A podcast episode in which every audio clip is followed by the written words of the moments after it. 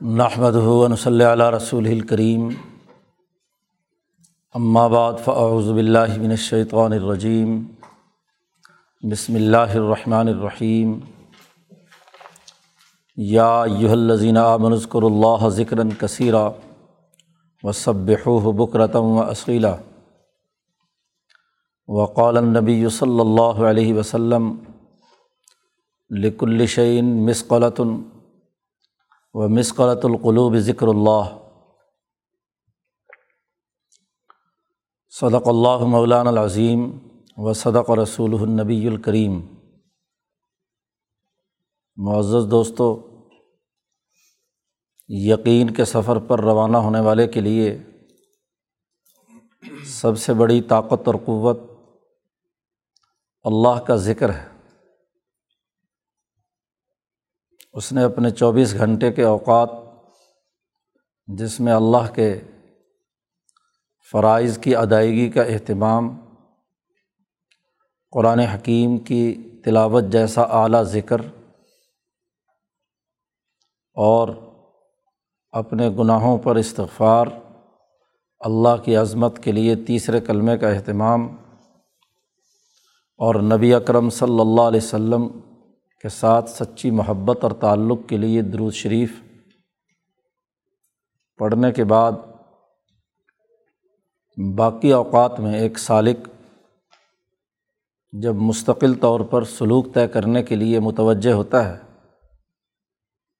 تو اس کے لیے زیادہ راہ، اس کے لیے توانائیوں کا مرکز اور منبع وہ اللہ کا ذکر ہے۔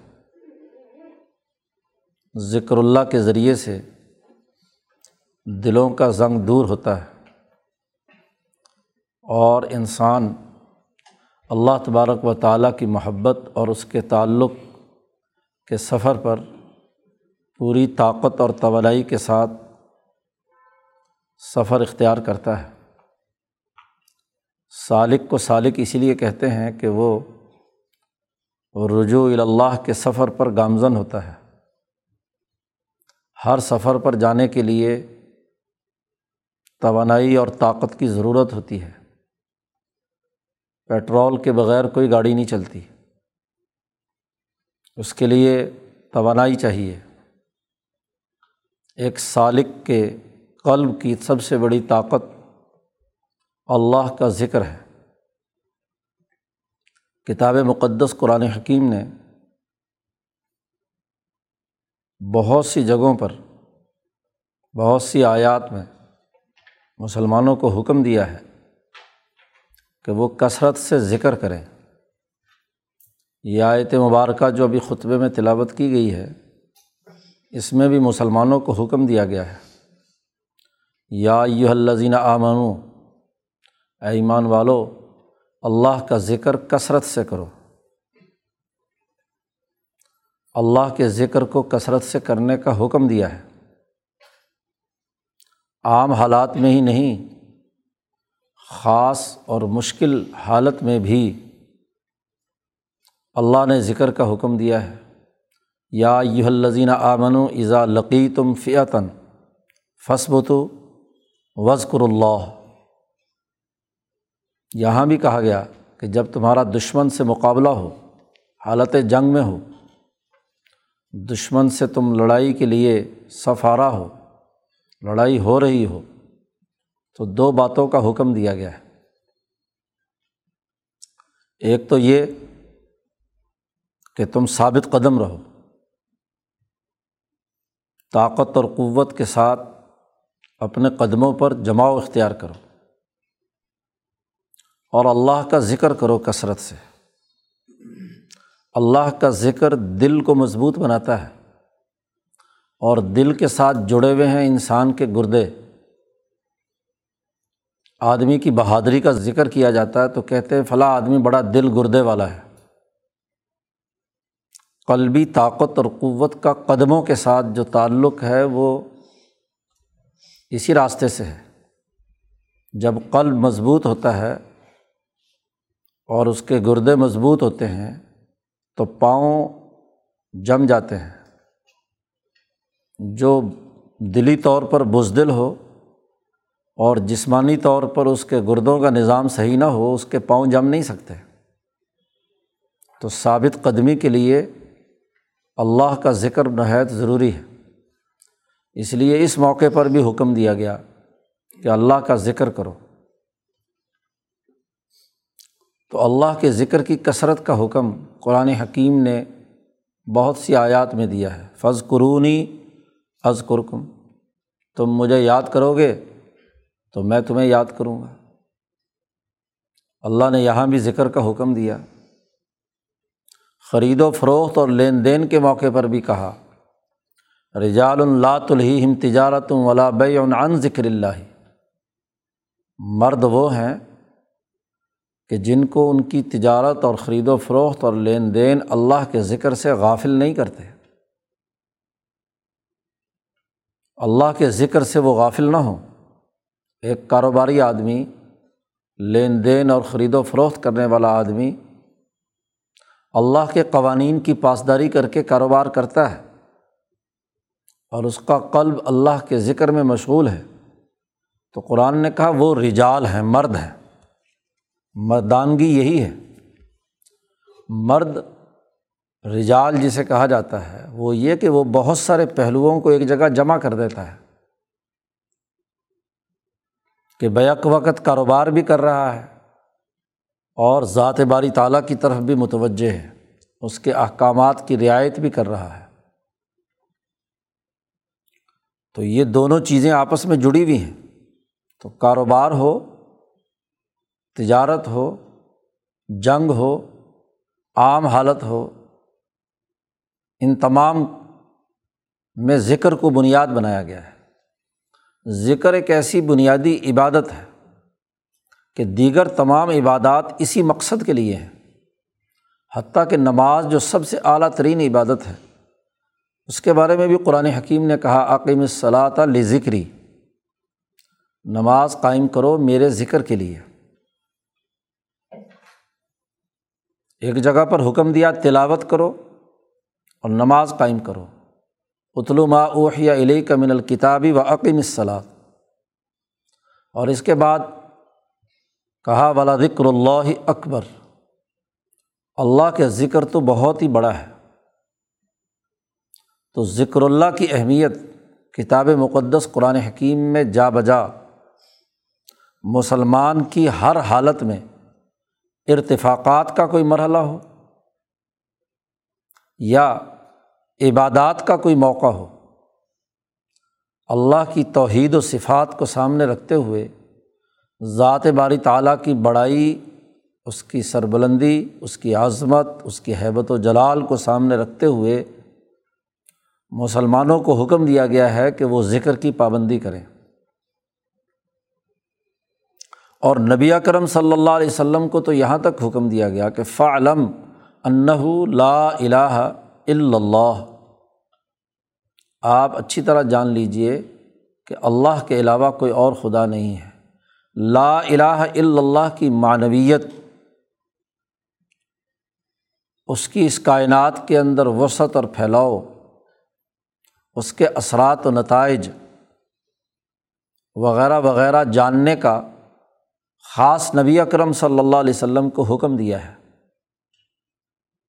کہ علمی طور پر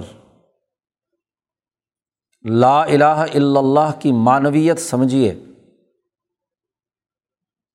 باقی لوگوں سے تو یہ کہا ہے کہ ذکر کرو یا کہا نبی اکرم صلی اللہ علیہ وسلم نے کہ قولو لا الہ الا اللہ زبان سے کہو۔ لیکن نبی اکرم صلی اللہ علیہ وسلم سے کہا کہ آپ علمی طور پر لا الہ الا اللہ کی معنویت جانیے۔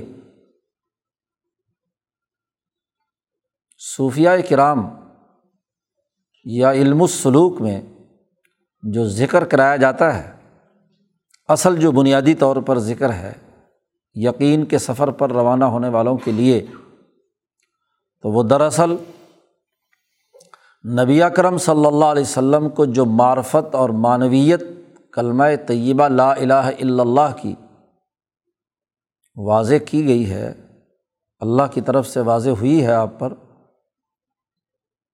اس معنویت کو سمجھنے کی مشق ہے۔ ورنہ کلمہ تو ایک دفعہ پڑھ لے تو مسلمان ہو گیا۔ ثواب اور انعامات بھی بہت ہے لیکن یہ جو کثرت سے ذکر کرنے کا صوفیہ نے طریقہ دریافت کیا ہے نبی اکرم صلی اللہ علیہ وسلم کی فیض صحبت سے۔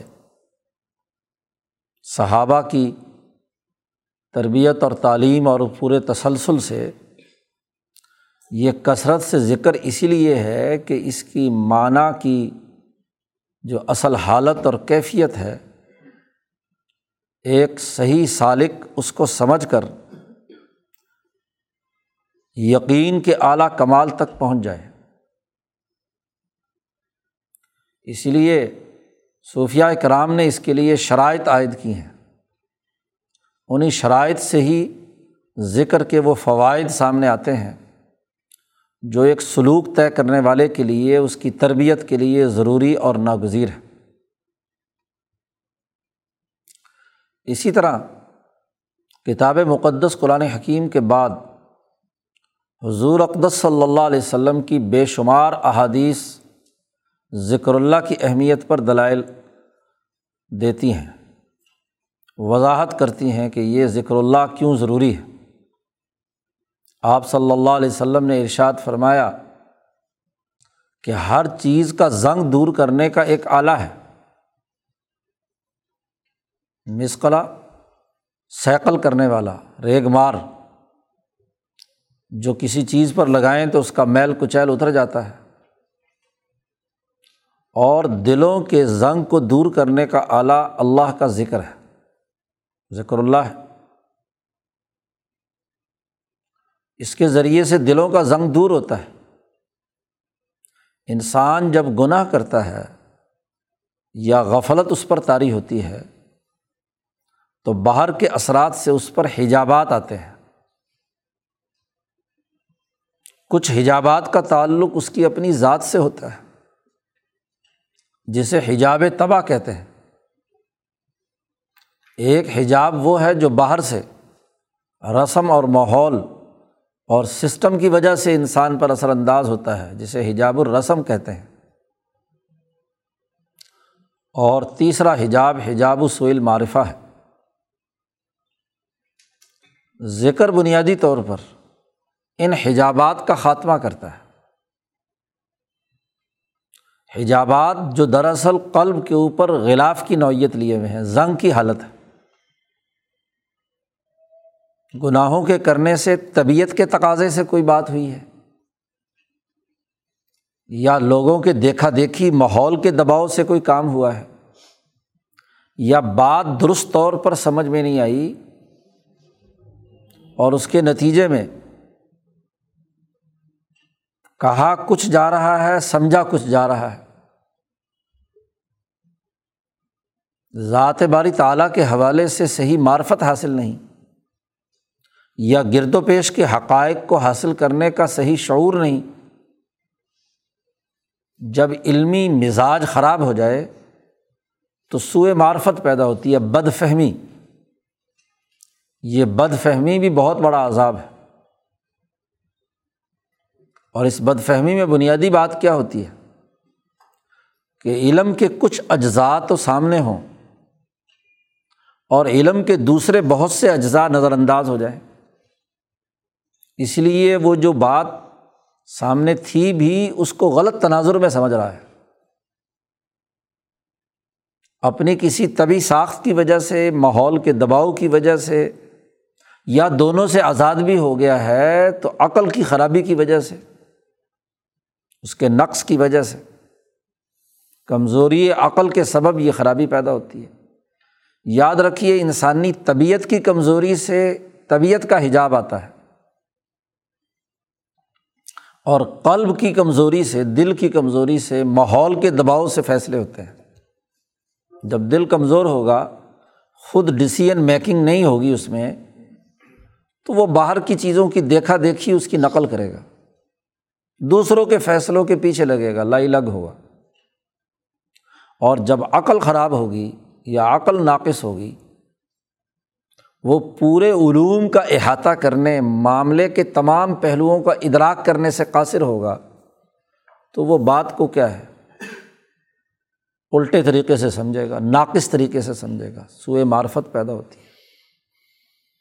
امام شاہ ولی اللہ دہلوی فرماتے ہیں کہ یہ اللہ کا ذکر سب سے پہلا کام یہ کرتا ہے کہ قلب کے، عقل کے اور نفس کے حجابات کو دور کرتا ہے۔ ان حجابات کے دور کرنے میں بنیادی کردار ادا کرتا ہے۔ تو یہ جو نبی اکرم صلی اللہ علیہ وسلم نے فرمایا کہ دلوں کے زنگ کو دور کرنے کا یہ آلہ ہے تو اور دلوں کے زنگ یوں تو بے شمار ہے۔ لیکن ان تمام کی اگر کلاسیفیکیشن کی جائے تو یہ تین درجے بنتے ہیں حجابات کے۔ صوفیہ نے تو بہت سے حجابات بیان کیے ہیں، لیکن ان تمام حجابات کا اگر خلاصہ نکالا جائے تو وہ یہ تین بنیادی حجاب ہے ان کو دور کرنے کا صوفیہ اکرام نے طریقہ اختیار کیا ہے۔ نبی کرم صلی اللہ علیہ وسلم نے اللہ تبارک و تعالیٰ سے روایت کرتے ہوئے یہ بات بھی بیان فرمائی ہے کہ اللہ تبارک و تعالیٰ ارشاد فرماتے ہیں، انا آئندہ ضن ابدی بھی فائزہ ذکرانی فی نفسی ہی ذکر تو فی نفسی وائزا ذکرانی فی ملعین فعنا ذکر تو فی خیری مالا امن ہو پہلی بات تو اللہ تبارک و تعالیٰ نے یہ فرمائی کہ میں بندوں کے ساتھ معاملہ ان کے گمان کے مطابق کرتا ہوں۔ جیسا بندہ ہوتا ہے، جیسے اس کے گمانات اور خیالات ہوتے ہیں، میں ویسے ہی اس کے ساتھ معاملہ کرتا ہوں۔ اچھا گمان رکھتا ہو تو اچھا فیصلہ کرتا ہوں اس کے لیے۔ اور اگر وہ برا گمان رکھتا ہو یا اس میں نقص اور کمزوری ہو تو پھر میں ویسا ہی معاملہ اس کے ساتھ کرتا ہوں۔ امام شاہ ولی اللہ دہلوی نے اس حدیث کی بڑی اچھی اور عمدہ تشریح کی ہے۔ حضرت نے فرمایا کہ انسان دو طرح کے ہوتے ہیں۔ ایک سمیح القلب اور ایک شہیح القلب۔ ایک وہ کہ جس کے دل میں سماحت نفس ہے، بلندی نفس ہے۔ اس نے اپنے حجابات توڑ دیے اور توڑنے کے بعد یا اس کے حجابات جبلی اور طبی طور پر ٹوٹے ہوئے ہیں۔ یکزان بھی تباہ ہے۔ ہوش و حواس میں رہنے والا ہے۔ تو ایسا آدمی جو یکزان بھی تباہ ہے، تو حجاب تباہ اس پر اثر انداز نہیں ہوگا۔ یکزان بتبا کی بہت اعلیٰ مثال عقل کا قائم و دائم رہنا ہے۔ حضور اقدس صلی اللہ علیہ وسلم نے فرمایا کہ اے عمر، کیا تیرا حال ہوگا اس وقت؟ جب قبر میں تجھ سے پوچھا جائے گا کہ تیرا دین کیا ہے، تیرا نبی کون ہے، تیرا خدا کون ہے؟ موت کی سختی کے بعد سے گزرنے کے بعد تم سے یہ سوالات کیے جائیں گے۔ تو عمر فاروق رضی اللہ تعالیٰ عنہ نے حضور صلی اللہ علیہ وسلم سے سوال کیا کہ یا رسول اللہ کیا وہاں ہماری عقل برقرار ہوگی کہ نہیں؟ جب یہ سوالات کیے جائیں گے تو عقل ہوگی یا نہیں؟ یا بے ہوش اور مدھوشی کی حالت عقل جا چکی ہوگی؟ حضور نے فرمایا کہ عقل موجود ہوگی۔ تو عمر فاروق نے فرمایا کہ پھر کوئی فکر کی بات نہیں ہے۔ ان شاء اللہ عقل کی بنیاد پر میں ان سوالوں کے جوابات صحیح اور درست دوں گا۔ یہ یکزان بھی تباہ کی حالت ہے۔ کہ اگر عقل موجود ہے تو یہ عقل و شعور اپنے ہوش و حواس کے ٹکانے ہونے کی وجہ سے صحیح جواب دوں گا میں اس کا کہ میرا اللہ کون ہے، میرا رسول کون ہے، میرا دین کیا ہے۔ تو حجابات توڑنے مقصود ہے تو حجابات تبھی ٹوٹتے ہیں کہ جب اللہ کا ذکر کیا جائے یا تو طبی طور پر یہ حالت ہے، جیسے صحابہ کی تھی، بہت اونچے درجے کے لوگ تھے، یا اپنے کسب اور محنت سے، ذکر کی کثرت سے ان حجابات کو توڑا جائے۔ پھر اگلی بات جو نبی کرم صلی اللہ علیہ وسلم نے ارشاد فرمائی کہ جب میرا بندہ اپنے دل میں ذکر کرتا ہے، اپنے جی میں ذکر کرتا ہے، یا اکیلا ذکر کرتا ہے تو میں اس کا تذکرہ اپنے جی میں کرتا ہوں۔ فض قرونی از کرکم جب لوگ میرا ذکر کریں گے تو میں ان کا ذکر کروں گا۔ میں بھی انہیں یاد رکھوں گا۔ یاد رکھتا ہوں۔ اور اگر وہ ایک جماعت کے اندر اجتماعی طور پر ذکر کریں گے، تو میں اس سے بہتر جماعت مالا اعلیٰ کی، وہاں ان کا تذکرہ کروں گا۔ وہاں ان کا نام یاد کراؤں گا ان تمام لوگوں کو جو مالا اعلیٰ میں موجود ہے بہترین جماعت میں میں ان کا تذکرہ کروں گا۔ امام شاہ ولی اللہ دہلوی نے اس حدیث کی تشریح بھی بہت عمدگی سے بیان فرمائی ہے۔ انہوں نے فرمایا کہ ایک آدمی انفرادی طور پر ذات باری تعلیٰ کی معرفت کے لیے محنت اور مشقت کرتا ہے، حجابات کو توڑتا ہے۔ اور ذات باری تعلیٰ تک بتدریج یقین کے سفر پر کامیابی کے مراحل طے کر لیتا ہے۔ تو جتنے سفر پر وہ قدم آگے بڑھاتا ہے، اکیلا ذکر کرتے ہوئے، تو اتنی معرفت اور عرفان بڑھتا ہے۔ حجابات ٹوٹتے ہیں۔ ذات باری تعلیٰ کی توجہ اس کے حجابات کو توڑنے اور معرفت خدا بندی کے اس سفر پر اس کی مددگار بنتی ہے۔ روشنی اس کے سامنے آتی ہے، ہدایت آتی ہے۔ لیکن جب یہی بندہ ایک اجتماعیت قائم کرتا ہے، جماعت بناتا ہے اور وہ جماعت اس لیے بناتا ہے کہ نبی اکرم صلی اللہ علیہ وسلم یا اللہ کے دین کی نصرت اور مدد اور اس دین کو غالب کرنے کے لیے وہ جد وجہد اور کوشش کرے۔ ناصر لدین ہی اللہ کے دین کی نصرت اور مدد کے لیے، دین کے غلبے کے لیے اور فرسودہ نظاموں کو توڑنے کے لیے وہ جماعت کے اندر ذکر کرتا ہے۔ اجتماعی ذکر کرتا ہے۔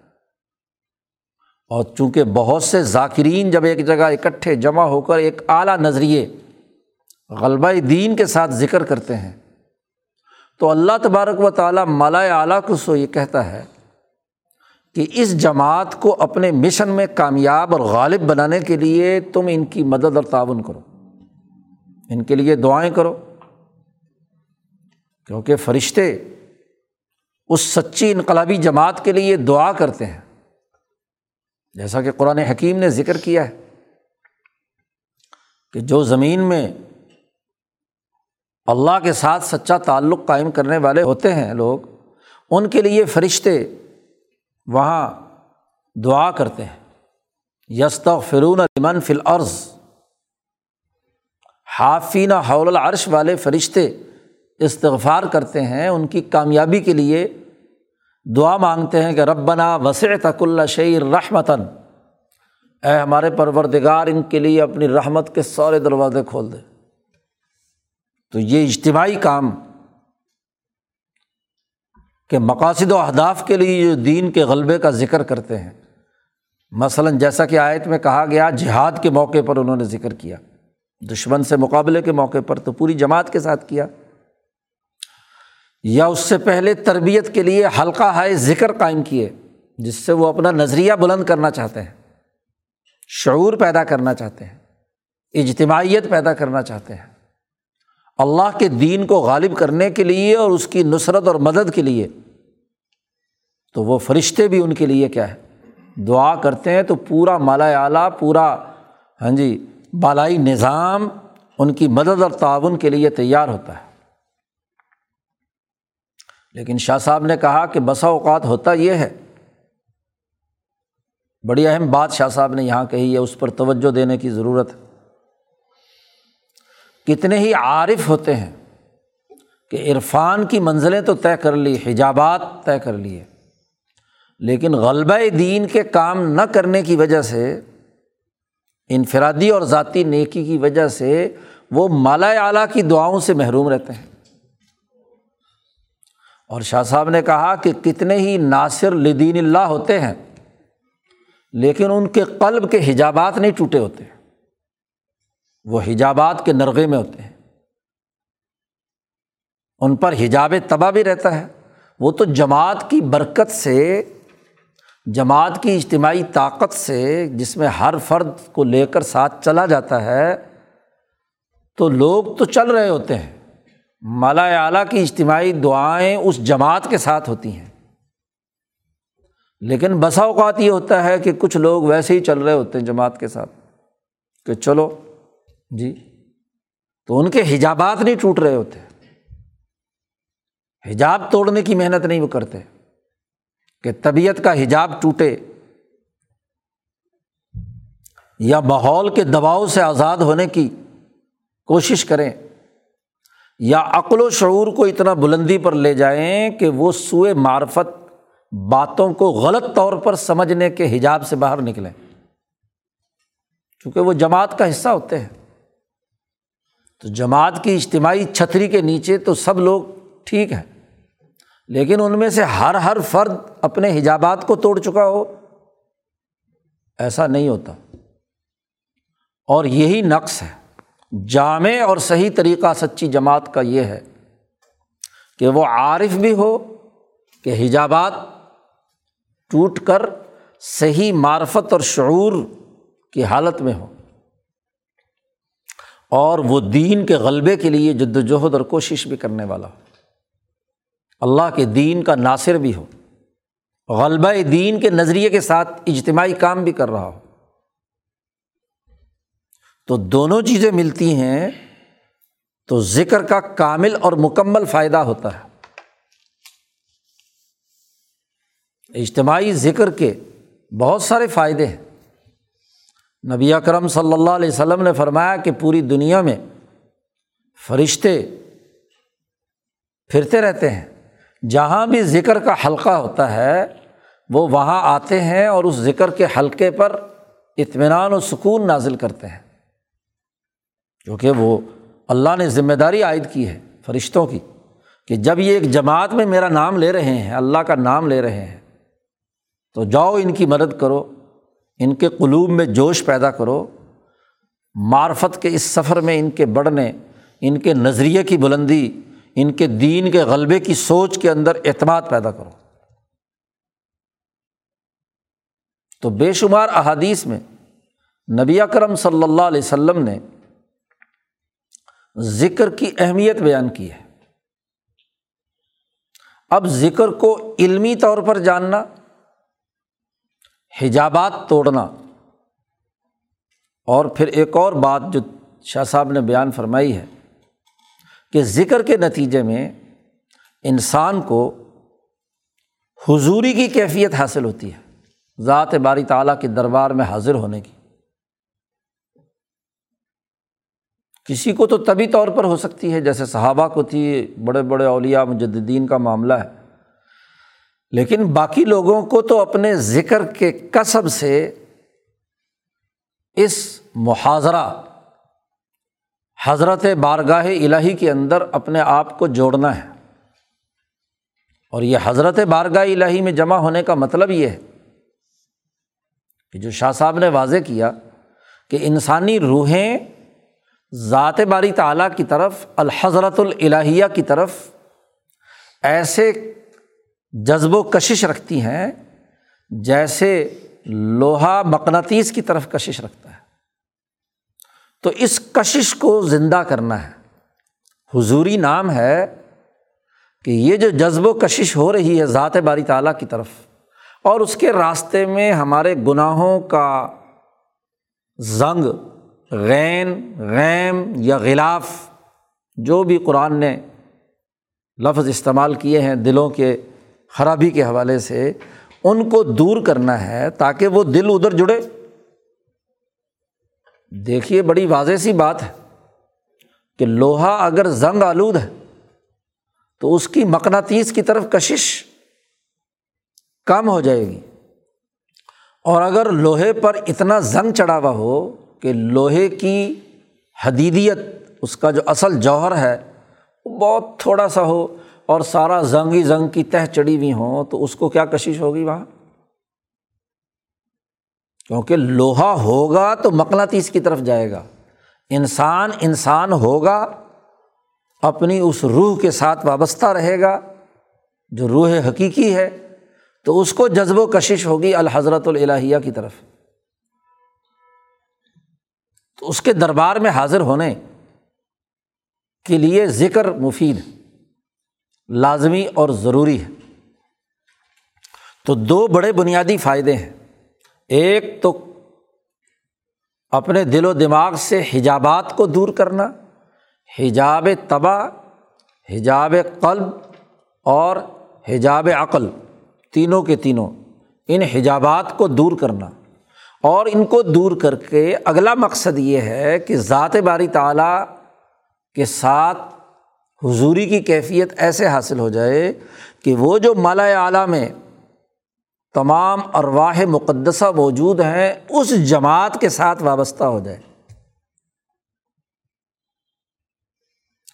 مالا اعلیٰ کی جماعت کے ساتھ وابستہ ہو جائے، گویا کہ اجتماعیت اس کے اندر پیدا ہو جائے۔ اور وہ اسی طرز پر دنیا میں جماعت بنانے، اجتماعیت سے رہنے، انسانیت کے لیے رحمت کو وسیع کرنے، ان کی لغزشوں کوتاہیوں اور گناہوں کو معاف کرانے کی اجتماعی جد وجہد اور کوشش کریں۔ جو کام فرشتے کر رہے ہیں، کہ ربنا وسع تک اللہ شعر رحمتاً و علم فخر الزین تاب و تبا صبیلا کا وقیم عذاب الجحیم۔ وہی کام یہ انسان اس جماعت کا حصہ بن کر، فرشتوں کی طرح بن کر، اس کا اعلی کار بن کر وہ بھی یہ کام کرے کہ انسانیت کے لیے علم، رحمت، تمام چیزیں بانٹے، ان کے گناہوں سے ان کو بچائے، غلط چیزوں سے بچا کر اللہ کی طرف جوڑنے کا کام کرے جو فرشتے کر رہے ہیں۔ اس اجتماعی مقصد کے لیے وہ حضوری کی کیفیت نصیب ہے۔ اس کے ساتھ تعلق قائم کرے۔ یہ حضوری اجتماع کی حاضری ہے۔ لوگ سمجھتے ہیں کہ بس ذات باری تعالیٰ کی حضوری کی کیفیت کا مطلب یہ ہے کہ خدا نخواستہ ذات باری تعالیٰ کے ساتھ جا کر چپک جائیں گے۔ وصول اللہ کا مطلب یہ نہیں ہے۔ شاہ صاحب نے کئی کتابوں میں اس کی وضاحت کی ہے۔ یہ جو وصول اللہ یا اتصال مع اللہ ہے یا مائیت خدا بندی ہے، اس کا مطلب یہ مادی اور جوہری طور پر مادی نظام میں جیسے دو چیزیں جڑ جاتی ہیں، ایسا نہیں ہے۔ بلکہ یہ وصول اللہ اس اعلیٰ ترین جماعت کی اجتماعیت کا حصہ بننا ہے جو عرش الٰہی کے نیچے مقربین بارگاہ الہی اور الاظم فرشتوں کی اجتماعیت ہے۔ اور ویسی ہی اجتماعیت قائم کرنے کے لیے یہاں ایسے ہی محاذرات کا انتظام کرنا، ایسی حضوری مجلسوں کا اہتمام کرنا، ایسی اجتماعی جد وجہد کے لیے دعوت، تربیت کے عمومی اجتماعی انتظامات کرنا، یہ حضوری کی کیفیت ہے۔ یہی اس لیے شاہ صاحب نے یہاں لفظ حضوری کے بجائے قصب المحاظرہ کہا ہے کہ یہ محاذرت حاضر ہونا حضور صلی اللہ علیہ وسلم کو بھی حضرت اس لیے کہا گیا کہ صحابہ پروانوں کے طور پر، پوری اجتماعیت کے طور پر ان کے ساتھ جڑے ہوئے ان کی خدمت میں حاضر ہے حاضر ہونے کا مقام، اجتماعیت کا محور اور مرکز۔ تو یہ محاذرت حاصل کرنا، یہ اس ذکر کا بنیادی مقصد اور ہدف۔ اب صوفیہ کرام نے کتاب مقدس قرآن حکیم کی تمام آیات جو ذکر سے متعلق ہے ایسے ہی تمام احادیث جو نبی اکرم صلی اللہ علیہ وسلم کے قول، فعل اور عمل سے واضح ہوئی ہیں، ان کو سامنے رکھ کر ذکر کا ایک بنیادی طریقۂ کار وضع کیا ہے، جسے طریقت یا سلوک و احسان کہا جاتا ہے۔ کہ وہ ذکر کن شرائط کے ساتھ اور کیسے کیا جائے؟ تو وہ یہ کہ دو بنیادی کام، حجابات کو توڑنے اور اچھی محاذرت قائم کرنے کی صلاحیت اور استعداد پیدا کر دے، اس کا ایک طریقۂ کار وضع کیا ہے۔ اور پھر انسانی مزاجوں کو سامنے رکھ کر جو سلاسل طریقت ہے چار جو ہمارے چاروں سلاسل طریقت اور تصوف، انہوں نے ان مزاجوں کی مناسبت سے اس طریقے کی مزید ذیلی تفصیلات واضح اور متعین کی ہیں۔ اب حجابات توڑنا مقصود ہے۔ اور ذکر کو پوری ہمت اور جرت کے ساتھ قلب کی طاقت سے کرنا ہے اور یاد رکھیے یہ بات ذکر کے طریقے کو درست طور پر کرنے کے لیے لازمی اور ضروری ہے۔ اور اس میں بڑی اہم ترین شرط ذکر کے لیے تلقین ہے۔ بنیادی شرط ذکر کی تلقین سے جو نتائج اور اثرات مرتب ہوتے ہیں وہ جلدی اور فوری ہوتے ہیں۔ تلقین کسے کہتے ہیں؟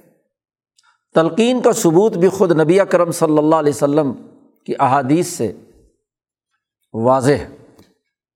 امداد السلوک میں حضرت گنگوئی رحمۃ اللہ علیہ نے وہ حدیثیں جمع کر دی ہیں ذکر کی فصل میں۔ باقی مشائق نے بھی اس کی وضاحت کی ہے۔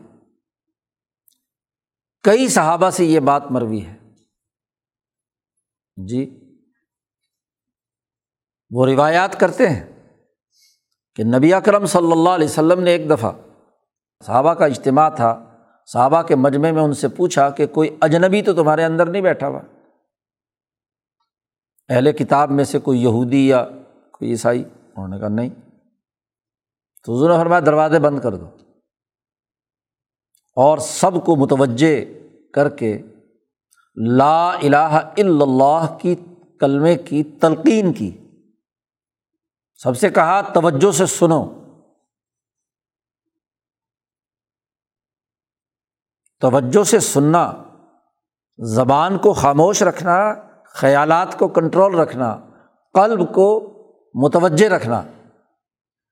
نبی کرم صلی اللہ علیہ وسلم نے تین دفعہ لا الہ الا اللہ کے کلمے کی تلقین کی۔ اور پھر صحابہ سے دہروایا۔ تو تلقین یہ ہوتی ہے کہ سب سے پہلے نبی کی زبان سے، خاص طور پر تلقین کا آغاز وہیں سے ہوا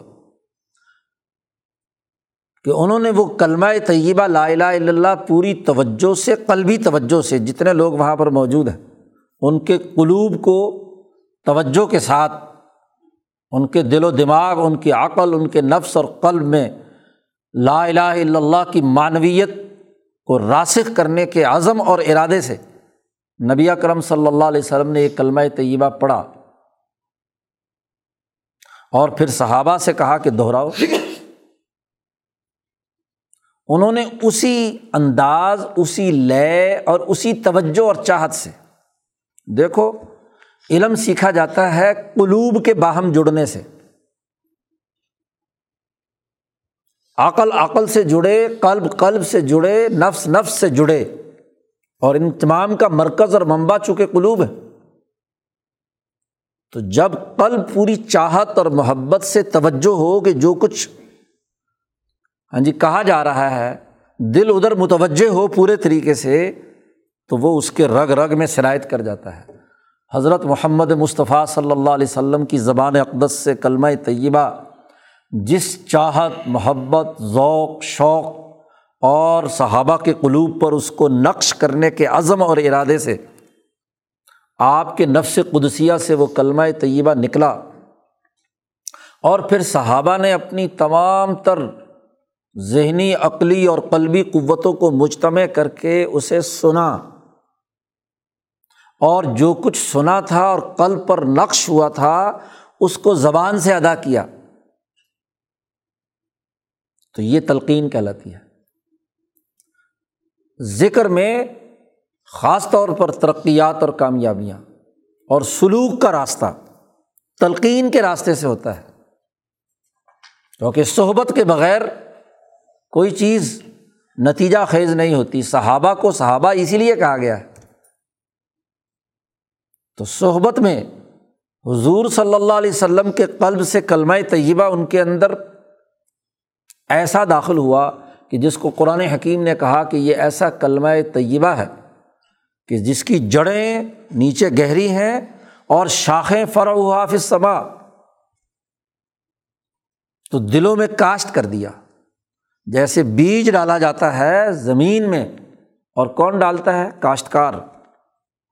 وہ نہ ڈالے تو گھاس پھوس، جھاڑ، جھنکار، پتہ نہیں کیا کیا کچھ اس زمین میں اگنا شروع ہو جاتا ہے۔ بارش برسے گی، اس نے کچھ نہ کچھ تو اگانا، جو کچھ اس کے اندر ہے وہ باہر نکلے گا۔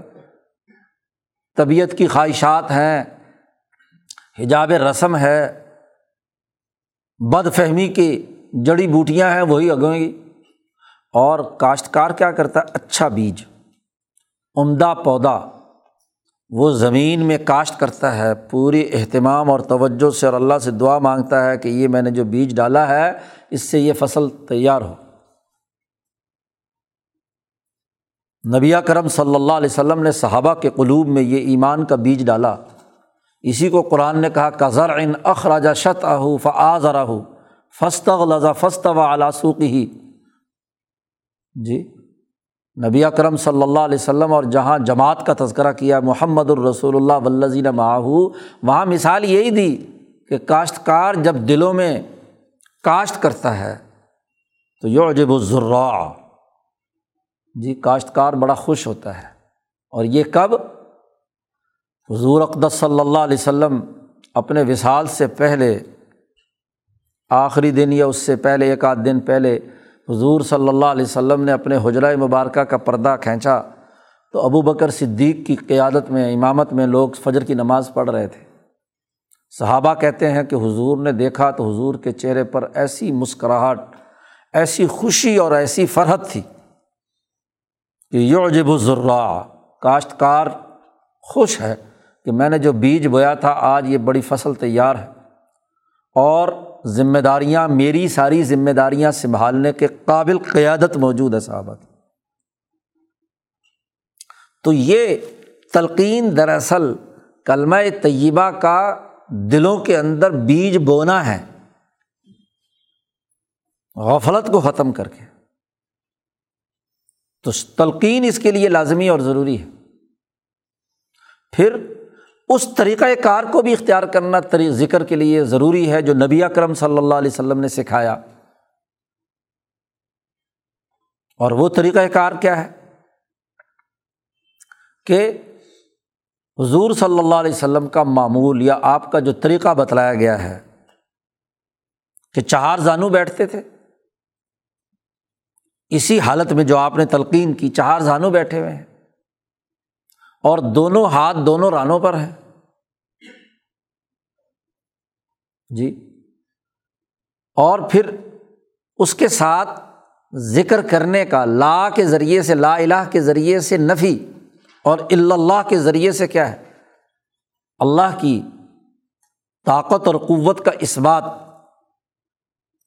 تو اس طریقۂ کار کے مطابق کرے تو یہ چونکہ سب سے زیادہ ایسی حالت ہے جس میں آدمی ریلیکس ہوتا ہے اور اپنے نفس، قلب اور عقل کے باقی تمام خواہشات اور تقاضوں کو سامنے رکھ کر لا کی چھری سے اسے کاٹتا ہے اور اللہ کا اس بات کرتا ہے۔ تو نبی اکرم صلی اللہ علیہ وسلم کے اس طریقے کو محفوظ کیا ہے۔ اسی طرح حضرت علی رضی اللہ تعالیٰ عنہ نے ایک دفعہ حضور صلی اللہ علیہ وسلم سے پوچھا کہ مجھے کوئی عمل بتلائیے۔ تو نبی کرم صلی اللہ علیہ وسلم نے انہیں کلمہ طیبہ کی تلقین کی اسی طریقۂ کار کے مطابق ہاتھ اٹھوا کر جیسے حلف اٹھایا جاتا ہے، ایسے ہی پورے طور پر حضرت علی کے قلب پر متوجہ ہو کر کلمہ طیبہ لا الہ الا اللہ کی تلقین کی۔ تین دفعہ حضور صلی اللہ علیہ وسلم نے کلمہ طیبہ پڑھا، حضرت علی رضی اللہ تعالیٰ عنہ سے کہا کہ توجہ سے سنو۔ اور جب آپ نے مکمل کر لیا تو پھر حضرت علی سے کہا کہ اب تم پڑھو۔ چنانچہ انہوں نے تین دفعہ دہرایا۔ بے آئینی ہی اسی طرح انہیں انداز اور اسلوب کو سامنے رکھتے ہوئے۔ اور پھر حضرت علی سے حضرت حسن بن علی، پھر ان سے حسن بصری اور حسن بصری سے یہ تلقین کا سلسلہ جنید بغدادی اور پھر تمام مشائق صوفیہ میں پھیلا کہ تلقین، شیخ کی طرف سے تلقین کا یہ سلسلہ نبی کی اس سنت کو ادا کرنا ہے۔ جیسے بیت توبہ میں نبی کی اس سنت کو ادا کرنا ہے جو قرآن حکیم میں اور احادیث میں بیان کیا۔ ایسے ہی کلمہ طیبہ لا الہ الا اللہ کا ذکر بھی تلقین کے ساتھ کامل اور مکمل فائدہ دیتا ہے۔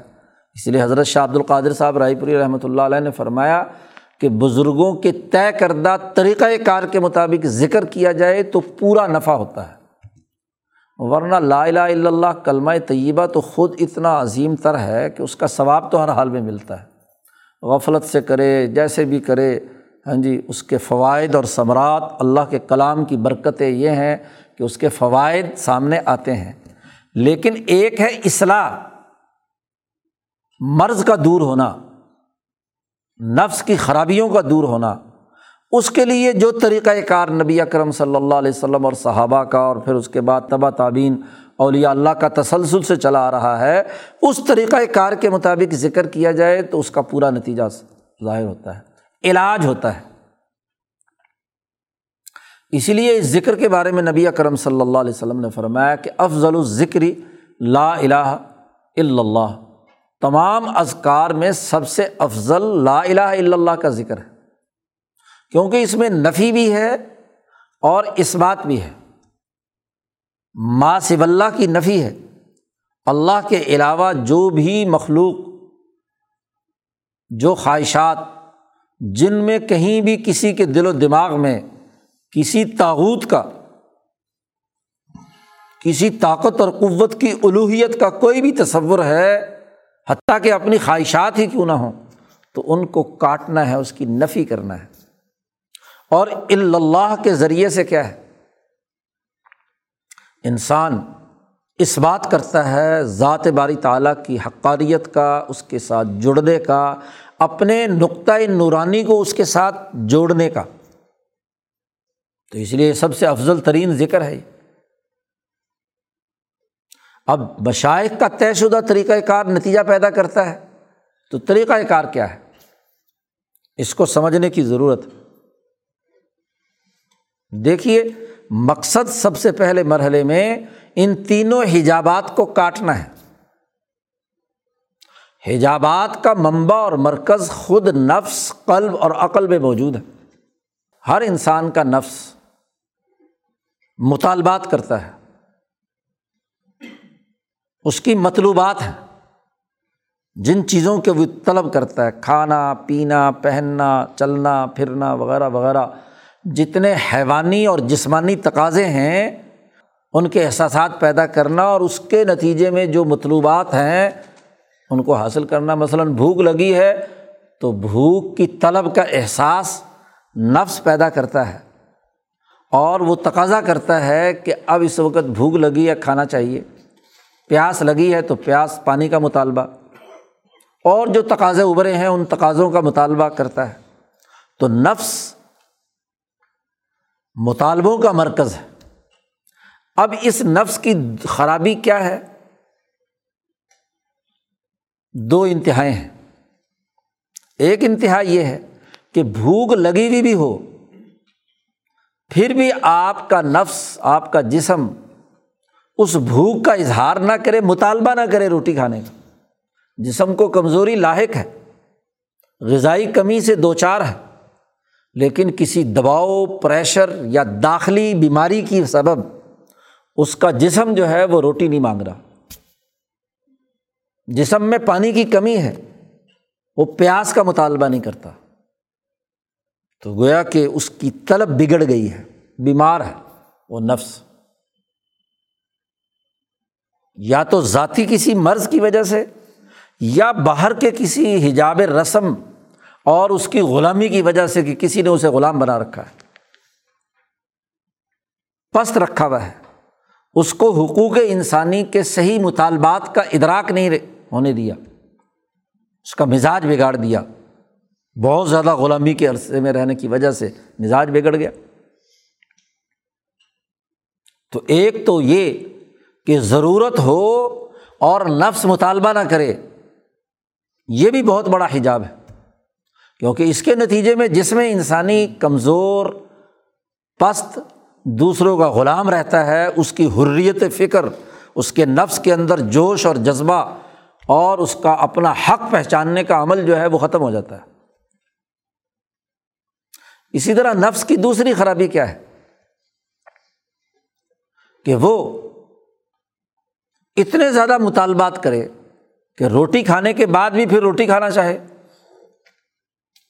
پانی پینے کے بعد بھی اور دس گلاس چڑھانا چاہے، لذت اور خواہش کی بنیاد پر۔ تو یہ حد سے زیادہ مطالبات کرنا، خواہشات کا پیدا ہونا، ان خواہشات کے تقاضوں سے کام کرنا، یہ بھی کیا ہے؟ نفس کی خرابی ہے۔ یہ بھی ایک حجاب ہے۔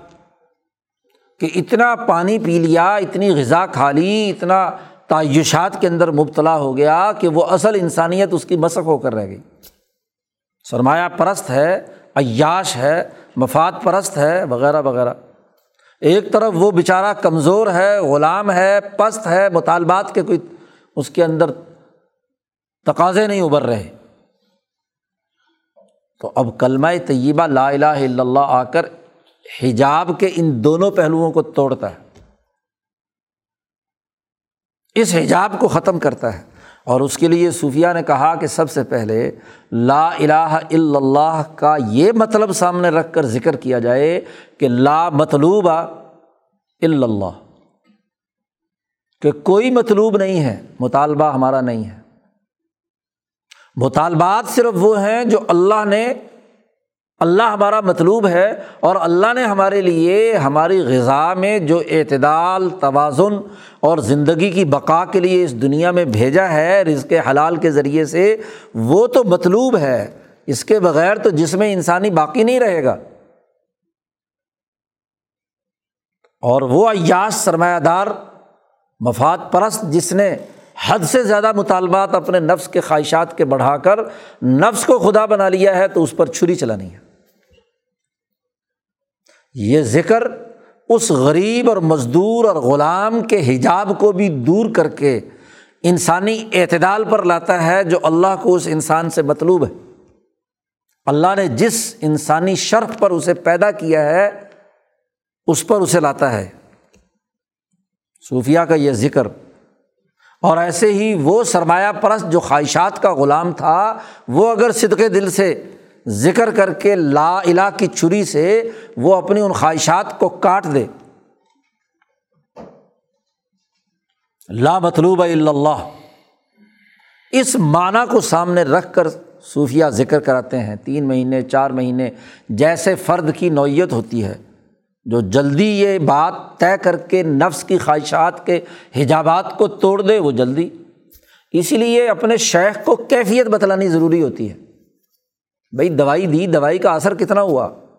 ہوا بھی یہ نہیں ہوا؟ یہ چار مہینے گزرنے کے باوجود اور سال سال ہو گیا ذکر کرتے ہوئے، ابھی تک وہ مطلوبات جو نفس کی تھی، وہ باقی ہیں یا ختم ہو گئی؟ وہ کیا اعتدال پر آ رہا ہے کہ نہیں؟ مریض ہی جانتا ہے نا کہ میری حالت کیا ہے۔ کوئی دنیا کا انسان کسی دوسرے کا سینہ چیر کر نہیں دیکھ سکتا۔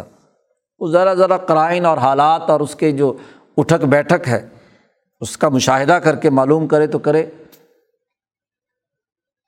تو پہلا جو ذکر کرایا جاتا ہے وہ لا مطلوبہ اللہ کی معنویت کو سامنے رکھ کر تاکہ نفس کے حجابات ٹوٹیں۔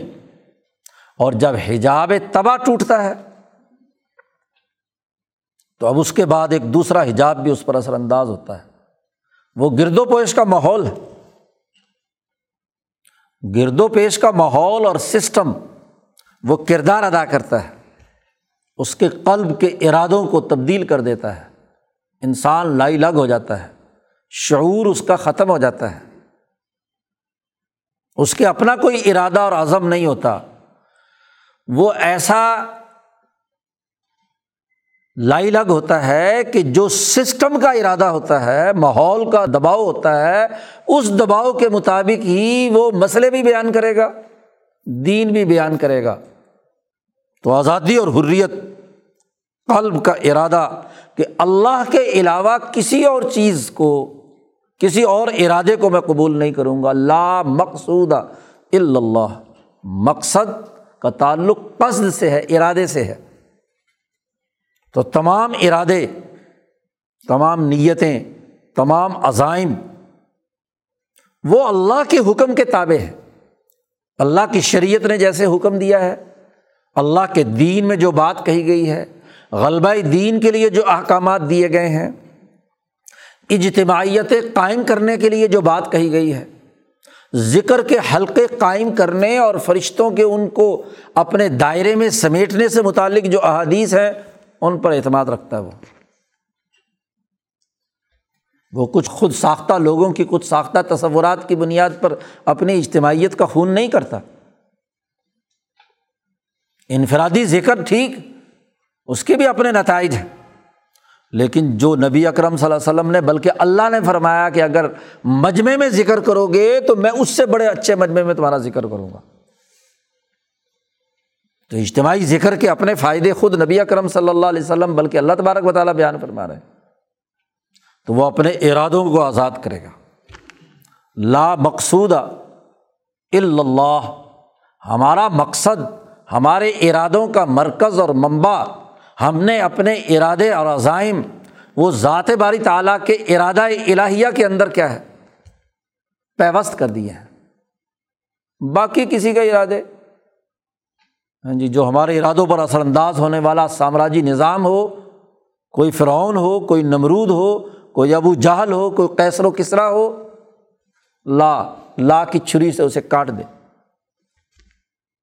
یہ خدائی کے قابل نہیں ہے، یہ خدا نہیں ہے۔ لا مقصود اللہ۔ اسی طرح جب یہ مرحلہ بھی طے ہو جائے تو حجاب سوئے معرفت، وہ عقل کی خرابی ہے۔ عقل بد فہمی کا شکار ہو تو بات کو کچھ سے کچھ سمجھتی ہے۔ کہیں کیا بات گئی ہے، سمجھا کچھ اور گیا ہے۔ تو سمجھ کی خرابی عقل کی وجہ سے ہوتی ہے۔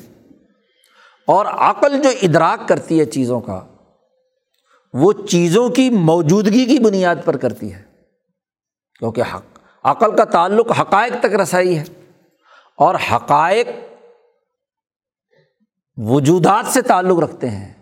عقل دیکھتی ہے کہ یہ ایک چیز موجود ہے، یہ موجود ہے، یہ موجود ہے۔ یہ عنصر ہے، یہ عنصر ہے، یہ پہلو ہے، یہ بات ہے۔ تو تمام حقائق جو وجودیہ، جو ادمیہ ہیں، ان کی بحث نہیں ہو رہی۔ عقل ان سے بحث نہیں کرتی۔ عقل بحث کرتی ہے موجود سے۔ اور جب موجود سے بحث کر کے وہ ایک نتیجہ پیدا کرتی ہے، ایک رائے قائم کرتی ہے، تو اگر اسے کچھ چیزیں نظر آئیں، کچھ دلائل نظر آئیں، کچھ باتیں نظر آئیں اور باقی چیزیں نظر ہی نہ آئیں۔ تو غلط فہمی ہوگی، بد فہمی ہوگی، سمجھ میں خرابی ہوگی، شعور ناقص ہوگا۔ تمام چیزیں بیک وقت سامنے رکھیں گے تو عقل صحیح تجزیہ کر پائے گی۔ اور ان تمام موجودات کا صحیح ادراک، وہ ذات باری تعالیٰ جو وجود حقیقی ہے یہ تمام موجودات تو ممکن الوجود ہیں۔ وجود مجازی ہے اور وہ وجود حقیقی ہے ذات باری تعالیٰ۔ تو اب تیسرے مرحلے پہ سوئے معرفت کو بد فہمی کو، بے شعوری کو دور کرنے کے لیے ذکر کرایا جاتا ہے۔ لا موجود اللہ۔ کائنات میں وجود حقیقی صرف اور صرف اور صرف ذات باری تعالیٰ کا ہے۔ باقی موجودات جتنے بھی ہیں، وہ اللہ کے حکم کے تابع ہیں۔ جب تک اللہ کا حکم ہوگا، یہ موجود رہیں گے۔ فی ذاتی ہی نفع اور نقصان ان تمام موجودات میں از خود نہیں ہے۔ سورج کا بھی وجود ہے اور اس کے اندر روشنی اور توانائیوں کی کرنیں بھی ہیں، تو وہ موجود حقیقی نہیں، اس کا کنٹرول اس ذات کے پاس ہے۔ چاند کی چاندنی ہے، ایک نتیجہ پیدا کر رہی ہے۔ عقل، محض اس کو دیکھ کر، اس کو مؤثر حقیقی مان کر فیصلے کرنے لگ جائے۔ اسی طرح اور بہت ساری کائنات کی زمین کی جو ارضیاتی حقیقتیں ہیں۔ خود یہ اس وجود حقیقی کا جو پوری کائنات پر حکم اور آڈر چل رہا ہے، اس کے تابع ہے تو ایک سالق کو جو عرفان حاصل کرنا چاہتا ہے، وہ وجود کے جو حجابات ہیں۔ اور وجود حجابات یہ نہیں کہ وجود کا انکار کر دیا یہاں۔ لا موجودہ میں وجود کا انکار نہیں ہے۔ اس وجود تو ہے۔ کیا اس جملہ کہنے سے یہ دیوار جو وجود ہے، ختم ہو جائے گی؟ ایک ذاکر جتنی زور سے لا موجودہ اللہ کا ذکر کرے، تو کیا یہ دیوار موجود ہے، ختم ہو جائے گی؟ انسان ختم ہو جائیں گے۔ نہیں۔ اس کو اپنی عقل میں دیکھنا ہے، مشاہدہ کرنا ہے کہ اللہ کے حضور، اللہ کا اس وجود کے پیچھے جو طاقت اور قوت کا نظام ہے، اس کا وہ ادراک کرے۔ اس نظام کے تناظر میں صحیح رائے قائم کرے۔ تو یہ تینوں دائرے تین حجابات توڑنے کے لیے ہیں۔ لا مطلوبہ اللہ، حجاب تباہ کو توڑنے کے لیے۔ لا مقصود اللہ حجاب رسم کو توڑنے کے لیے۔ اور لا موجودہ اللہ حجاب سوئے معرفت کو توڑنے کے لیے۔ حجابات ختم۔ اور پھر اس کا قصد، ارادہ جو مرکز اور منبع ہے موجود حقیقی کے زیر اثر، باقی موجودات کا ادراک کے ساتھ اور نفس کے باقی تمام مطالبات سے ہٹ کر اللہ کے حکم میں جو نفس کے لیے کرنے کے کام بتلائے گئے ہیں کہ رزق حلال کمانا ہے، کھانا ہے، ارتفاقات میں فلاں فلاں فلاں فلاں ضروری کام اس طریقے سے کرنے ہیں۔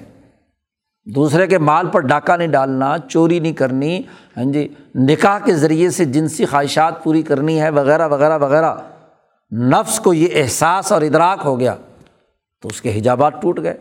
اس میں اگر بزدلی غلامی اور کمزوری تھی تو وہ حجاب توڑ کر اس میں ایک انسانیت کے جو شرف کے متقاضی جو امور ہیں، اس کا ادراک ہو گیا۔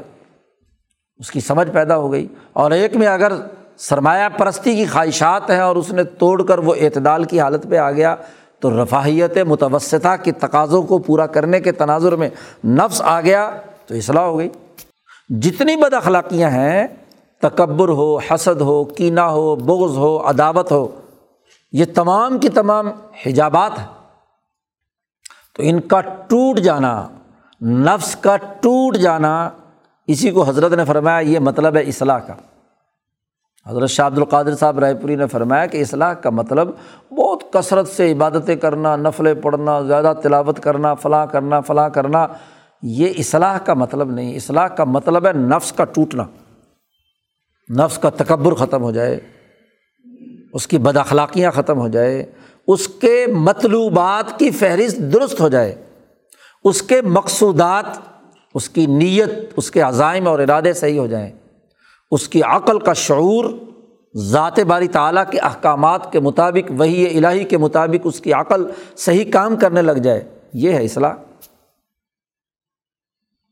تو یہ مشق سے، ایک خاص طریقۂ کار کے مطابق کرنے سے، ذکر کرنے سے یہ ہوتا ہے۔ حضرت اقدس شاہ عبد القادر صاحب رائے پوری رحمۃ اللہ علیہ فرماتے ہیں کہ یہ ذکر ایک روشنی ہے۔ دل کی اندھیری کوٹڑی میں ذکر کرنے سے بلب روشن ہوتا ہے۔ جب انسان نفس، قلب اور عقل کو سامنے رکھ کر ذکر کرتا ہے، تو نفس اس ذکر کی روشنی میں نفس کے عیوب ظاہر ہوتے ہیں۔ جسے آثار ذکر کہتے ہیں، وہ آثار ذکر یہی ہیں۔ کہ ذکر کا کیا اثر ہوا؟ کیا ذکر کرنے کے بعد آدمی کو اپنے نفس کی خرابیوں کا پتہ چل گیا؟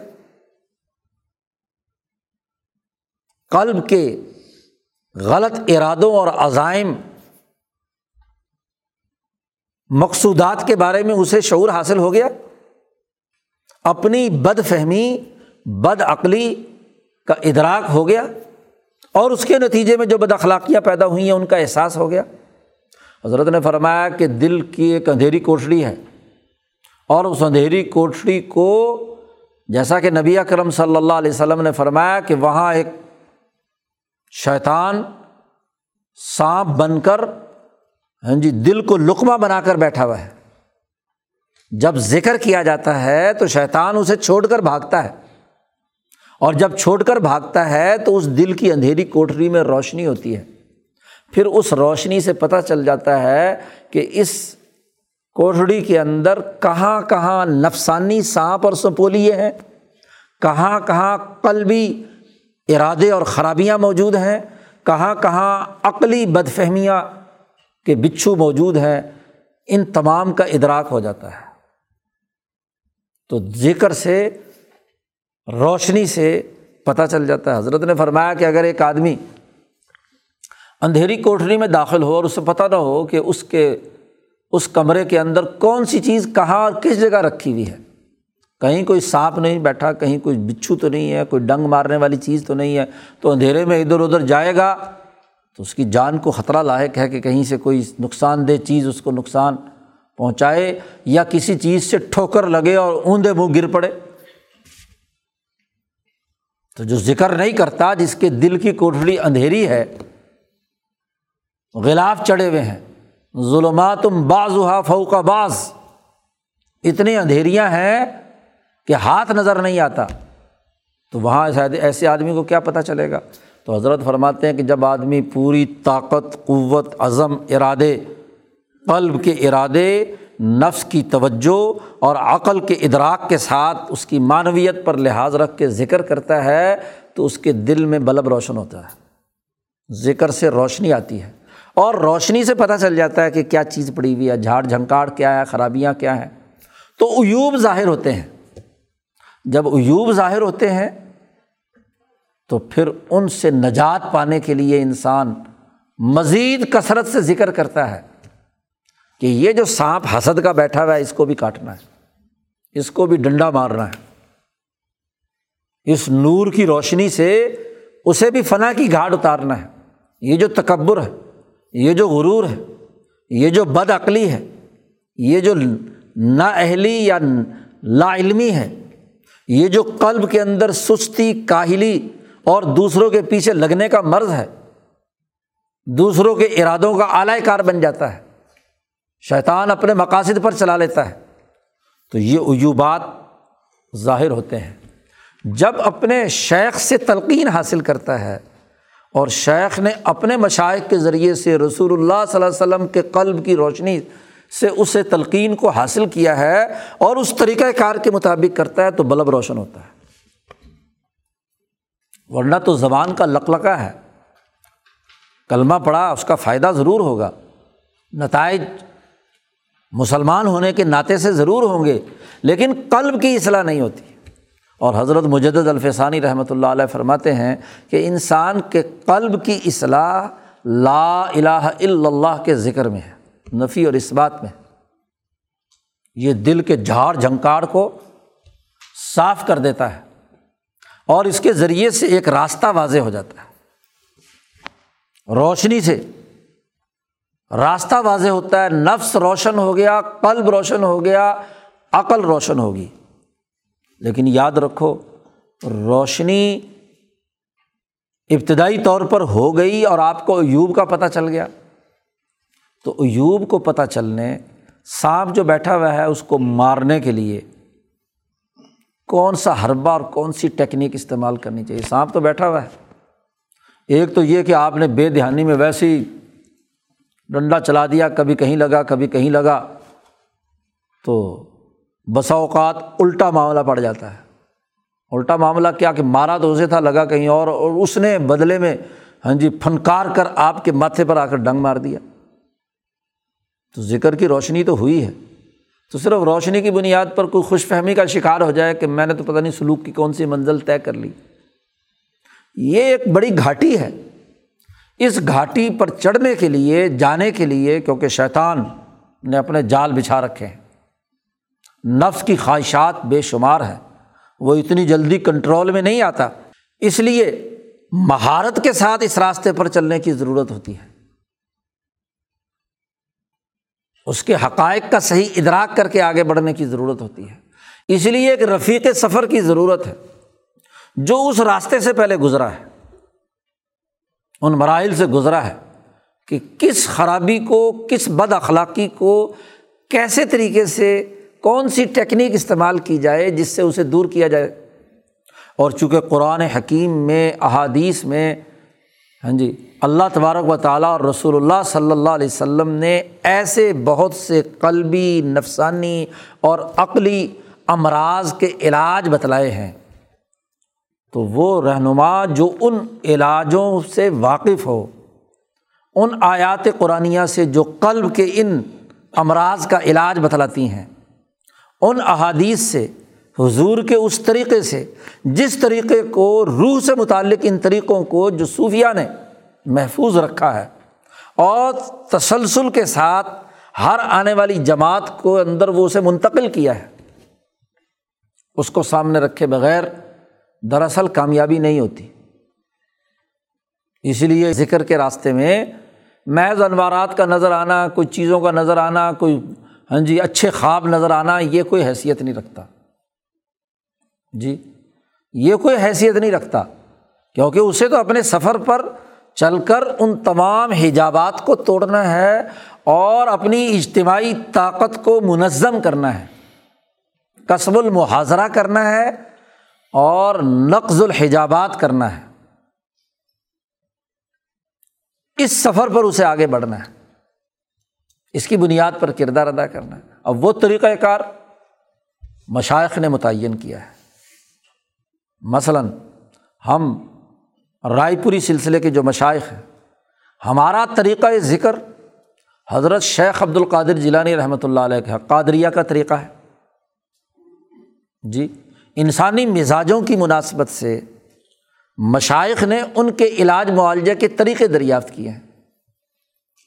حضرت شیخ عبد القادر جیلانی رحمۃ اللہ علیہ جو بہت اونچے درجے کے پیران پیر، شیخ المشائق انہوں نے انسانی مزاج، ایک طرح کے مزاج کے علاج کے لیے طریقۂ ذکر طریقۂ فکر، مراقبے وغیرہ وغیرہ، ایک پورا پیکج ہے، ایک پورا طریقۂ کار ہے منحج ہے، جس کو سلسلہ عالیہ قادریہ کہا جاتا ہے۔ ایسے ہی خواجہ نقش بند نے، اور پھر ان کے سلسلے کے مشائق نے اصول نقش بندیاں متعین کیے۔ ان کا ذکر کا اپنا ایک طریقہ ہے، ایک دوسرے مزاج کے لیے انہوں نے اس کو وضع کیا ہے۔ خاص طور پر نسبت یادداشت، جو صوفیائے نقش بندیہ کا ایک اعلیٰ ترین عمل ہے۔ آٹھ درجات میں سے آٹھواں آخری درجہ ہے۔ اس کے مختلف طریقے، مختلف منزلیں ہیں۔ یا مشائق چشت، ہندوستان میں خواجہ معین الدین اجمیری انہوں نے چشتی طریقۂ کار کے مطابق ذکر کا ایک خاص طریقہ، اس کی تصویحات، بارہ تصویحات کے نام سے مشہور ہیں، تو اس کا ایک خاص طریقہ ہے۔ ایسے ہی سہوردی سلسلے کے جو مشائق ہیں، ان کا طریقہ حضرت خواجہ بہاؤدین ذکریہ ملتانی رحمۃ اللہ علیہ۔ تو مختلف طریقے ہیں۔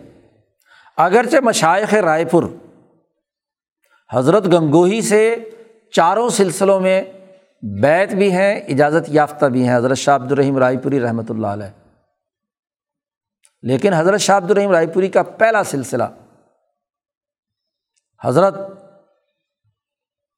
سید آدم بنوری رحمۃ اللہ علیہ سے، جو خواجہ باقی بلّہ اور مجد الفسانی کے اس سلسلے کی ایک لڑی ہے۔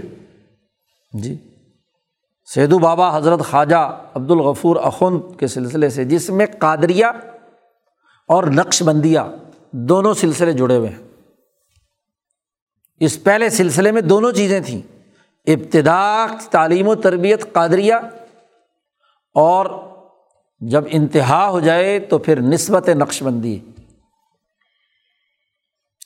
اس لیے حضرت گنگوئی رحمۃ اللہ علیہ سے بیت ہونے سے پہلے، حاجی صاحب سے تعلق سے پہلے، حضرت کا طریقۂ تربیت شاہ عبد الرحیم رائے پوری رحمۃ اللہ علیہ کا انہیں دو سلسلوں میں تھا۔ حضرت مولانا اللہ بخش صاحب بھاول نگری رحمۃ اللہ علیہ کو انہیں دو سلسلوں میں ہی حضرت نے بیت کیا تھا، سلوک طے کرایا تھا۔ لیکن حضرت میاں عبد الرحیم سرساوی جو پہلے حضرت کے شیخ تھے، ان کے وصال کے بعد جب حضرت گنگوئی سے آپ کا سلسلہ جڑا، حضرت حاجی امداد اللہ صاحب مہاجر مکی سے آپ کو خلافت ملی، تو پھر انہوں نے چاروں سلسلوں میں حضرت کو اجازت دی۔ لیکن یہی فرمایا کہ تمہارا ابتدائی ذکر کا سلسلہ قادریہ ہے۔ ذکر وہی رکھنا۔ حالانکہ حضرت گنگوہی اور حضرت حاجی صاحب کا سلسلہ چشتیہ ہے اصل۔ ان کا ذکر اذکار کا طریقہ چشتی طریقے کے مطابق ان کی تصویحات اور ان کا پورا تربیت کا نظام ہے۔ لیکن رائے پوری سلسلے کے مشائق کا طریقۂ ذکر جو ہے وہ قادری ہے۔ اور قادری ذکر جو ہے وہ جہر کے ساتھ ہے، خفی نہیں ہے۔ ذکر کی دو قسمیں ہیں۔ ذکر خفی اور ذکر جلی یا جہری۔ باقی مشائق کے ہاں تو چشتیہ وغیرہ کے ہاں تو ذکر خفی ہے۔ لیکن وہاں بھی بعض مشائق افراد کی مناسبت سے کچھ بلند آواز سے ذکر کرنے کی تلقین بھی کرتے رہے ہیں۔ لیکن قادریہ کا ذکر جہری ہے۔ اور جہری سے مراد یہ نہیں کہ بہت اونچی آواز سے ذکر کرنا۔ اور یہ نہیں کہ بالکل ہی خود ہی سنائی دے رہا ہو۔ نہیں، درمیانی آواز میں۔ اس کا طریقۂ کار جو مشائق نے لکھا ہے، وہ یہی ہے کہ اس قادری طریقۂ کار کے مطابق صحیح ذکر کیا جائے تو اس کے فائدے، جو حضرت نے فرمایا کہ مشائق کے طریقۂ کار کے مطابق ذکر کیا جائے تو اس کا پورا فائدہ ہوتا ہے۔ اس قادری طریقے کے مطابق جو ذکر ہے، اس میں اس بات کا لحاظ رکھنا ہے۔ ہمارا جو رائے پوری سلسلے کا ذکر ہے، کہ وہ اس بات کا احساس رکھے کہ نفس، قلب اور عقل تینوں کی جو ٹرائکا ہے، ذکر میں ان تینوں کو پیش نظر رکھا جائے۔ ناف سے نیچے نفس کا مرکز ہے۔ جگر کی تمام تر توانائیاں اس نفس کو سپلائی ہوتی ہیں۔ مطالبات اور تمام چیزیں اسی جگہ سے ابھرتے ہیں۔ عقل کا مرکز قلب اور دماغ کے درمیان۔ اور دماغ چونکہ مشیروں میں سے ہے، اس کے عقل سے جو پہلے دوسرے دن کی گفتگو تھی۔ اس کو پیش نظر رکھیے۔ اور قلب جو بائیں طرف غلاف قلب ہے جی جو مرکز ہے روح حقیقی کا تو اب ذکر میں جو لا الہ الا اللہ کا ذکر کیا جاتا ہے، ان تمام چیزوں کا لحاظ رکھنا ہے کہ قلب اور نفس کے درمیان میں سے لا کھینچنا ہے۔ حضرت اقدس شاہ عبد القادر صاحب رائے پوری نے طریقہ بتلایا کہ لا پر مد ہے۔ اور اللہ پر شد ہے۔ تو مد اور شد دونوں کا لحاظ کر کے ذکر کیا جائے اور جوش سے کیا جائے۔ حضرت حاجی صاحب نے ضیاء القلوب میں قادریہ کا جو ذکر لکھا ہے، اس کے لیے لازمی شرط قرار دی ہے کہ جوش سے ہو۔ تحریک پیدا ہو جسم میں، حرارت پیدا ہو۔ جی حضرت اقدس شاہ عبد القادر صاحب رائے پوری فرماتے ہیں کہ ہر سفر کے لیے تحریک ضروری ہے۔ وہ انرجی حرکت دے۔ جب حرکت ہوگی تو نتیجہ نکلے گا۔ بغیر حرکت کے سفر طے نہیں ہوتا۔ تو تحریک نہیں پیدا ہوئی۔ قلب سویا ہوا ہے، آدمی بھی سویا ہوا ہے۔ ہاں جی عقل بھی سوئی ہوئی ہے، نفس بھی سرد ہے۔ کوئی تحریک ہی پیدا نہیں ہو رہی۔ تو یہ تو پڑا ہے، اس نے حلق سے اوپر لک لکا ہے۔ یہ علاج نہیں ہے، یاد رکھو۔ علاج کے لیے تو قلب میں، عقل میں، نفس میں جوش اور تحریک پیدا ہونا ضروری ہے۔ تحریک کے بغیر سفر نہیں ہوتا۔ جو گاڑی ٹھنڈی ہو، وہ پہاڑی علاقہ یا کیا ویسے عام سڑک پر بھی نہیں چل سکتی۔ انجن ہی نہیں اسٹارٹ ہوگا اس کا۔ حرارت پیدا کرنی پڑتی ہے۔ سردی ہو برف باری ہو تو آگ جلا کر کرنی پڑتی ہے۔ تو جب تک انجن گرم نہیں ہوگا تو اس کا پسٹن اور اس کی جو پورا انجن کا سسٹم ہے وہ کام نہیں کرے گا اور پہیوں پر دوڑے گی نہیں گاڑی۔ تو ذکر کی گرمی پیدا کرنی ہے۔ اور ذکر کی گرمی لا کی مد اور اللہ کی شد کو سامنے رکھتے ہوئے کرنی ہے۔ تو لا سے نفس سے ذرا پہلے قلب اور نفس کے درمیان وہاں سے لا کھینچنا ہے۔ لا الہ۔ اور یہ کھینچتے ہوئے اس کندھے تک آپ کی گردن آنی چاہیے۔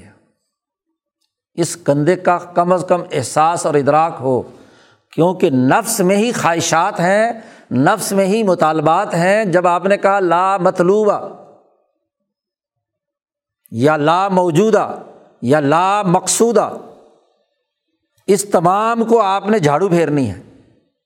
جگر اور جگر سے متعلقات جو دائیں طرف تمام چیزیں ہیں جو نفس سے پھوٹ رہی تھیں، قلب پر اثر انداز ہو رہی تھیں، عقل کو متاثر کر رہی تھیں، عقل کو تابے بنایا ہوا تھا، قلب کو تابے بنایا ہوا تھا، جن خواہشات نے ان تمام پر لا کی چھری سے کاٹنا ہے، جھاڑو پھیرنی ہے اور سارا گند اکٹھا کر کے یہاں لانا ہے۔ لا یہاں تک لے آئے۔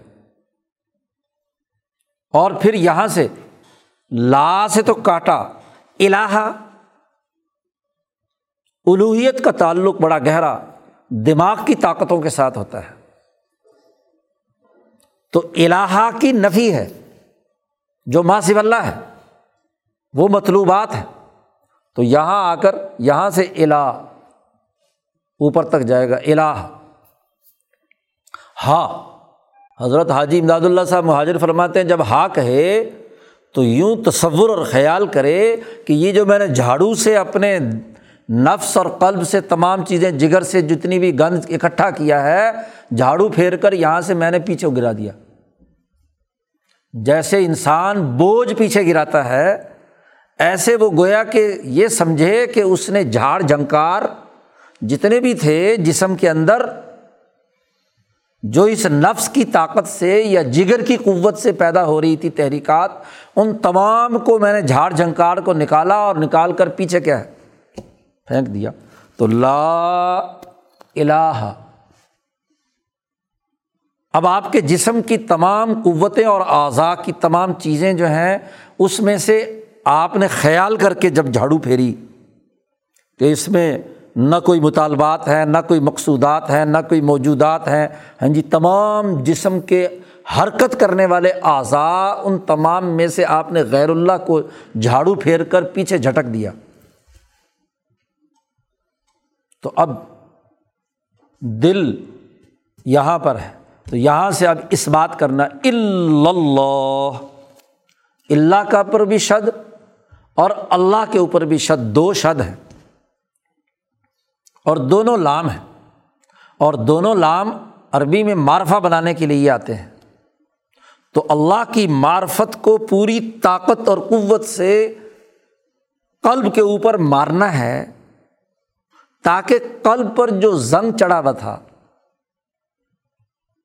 جو اس کے اوپر غلاف چڑھا ہوا ہے، وہ ٹوٹے۔ جیسے لوہے کے اوپر ہتھوڑا برساتے ہیں، تو زنگ ادھر ادھر گرتا ہے، جھاڑ، جھڑتا ہے۔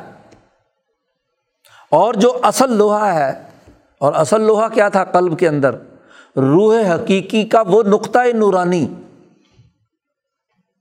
جب اللہ کی طرف سے اس کی روح ماں کے پیٹ میں آئی تھی، وہاں جو نورانی نقطہ اور اس نورانی نقطے سے جو سوراخ، شاہ صاحب روح کی حقیقت بیان کرتے ہوئے کہتے ہیں کہ وہ سوراخ ہے جو الحضرت الہیہ تک جاتا ہے۔ تو اس کے آگے جو گناہوں کے خلاف مطلوبات و مقصودات و موجودات کے جو زنگ کی تہیں چڑھی ہوئی تھی، تو یہ اللہ کا ہتھوڑا برسانا ہے قلب کے اوپر۔ اللہ۔ تشدید بھی اسی لیے ہے کہ پوری شدت کے ساتھ، پوری طاقت کے ساتھ، پورے جوش کے ساتھ قلب کے اوپر چوٹ لگائی جائے۔ تاکہ وہ غلاف دور ہو اور وہ جو اصل نور حقیقی ذات باری تعالیٰ کا جو نورانی نقطہ روح کا ہمارا آیا ہے، اس کے ساتھ ہماری زبان سے جملہ ادا کیا ہوا، اس کے ساتھ جڑ جائے۔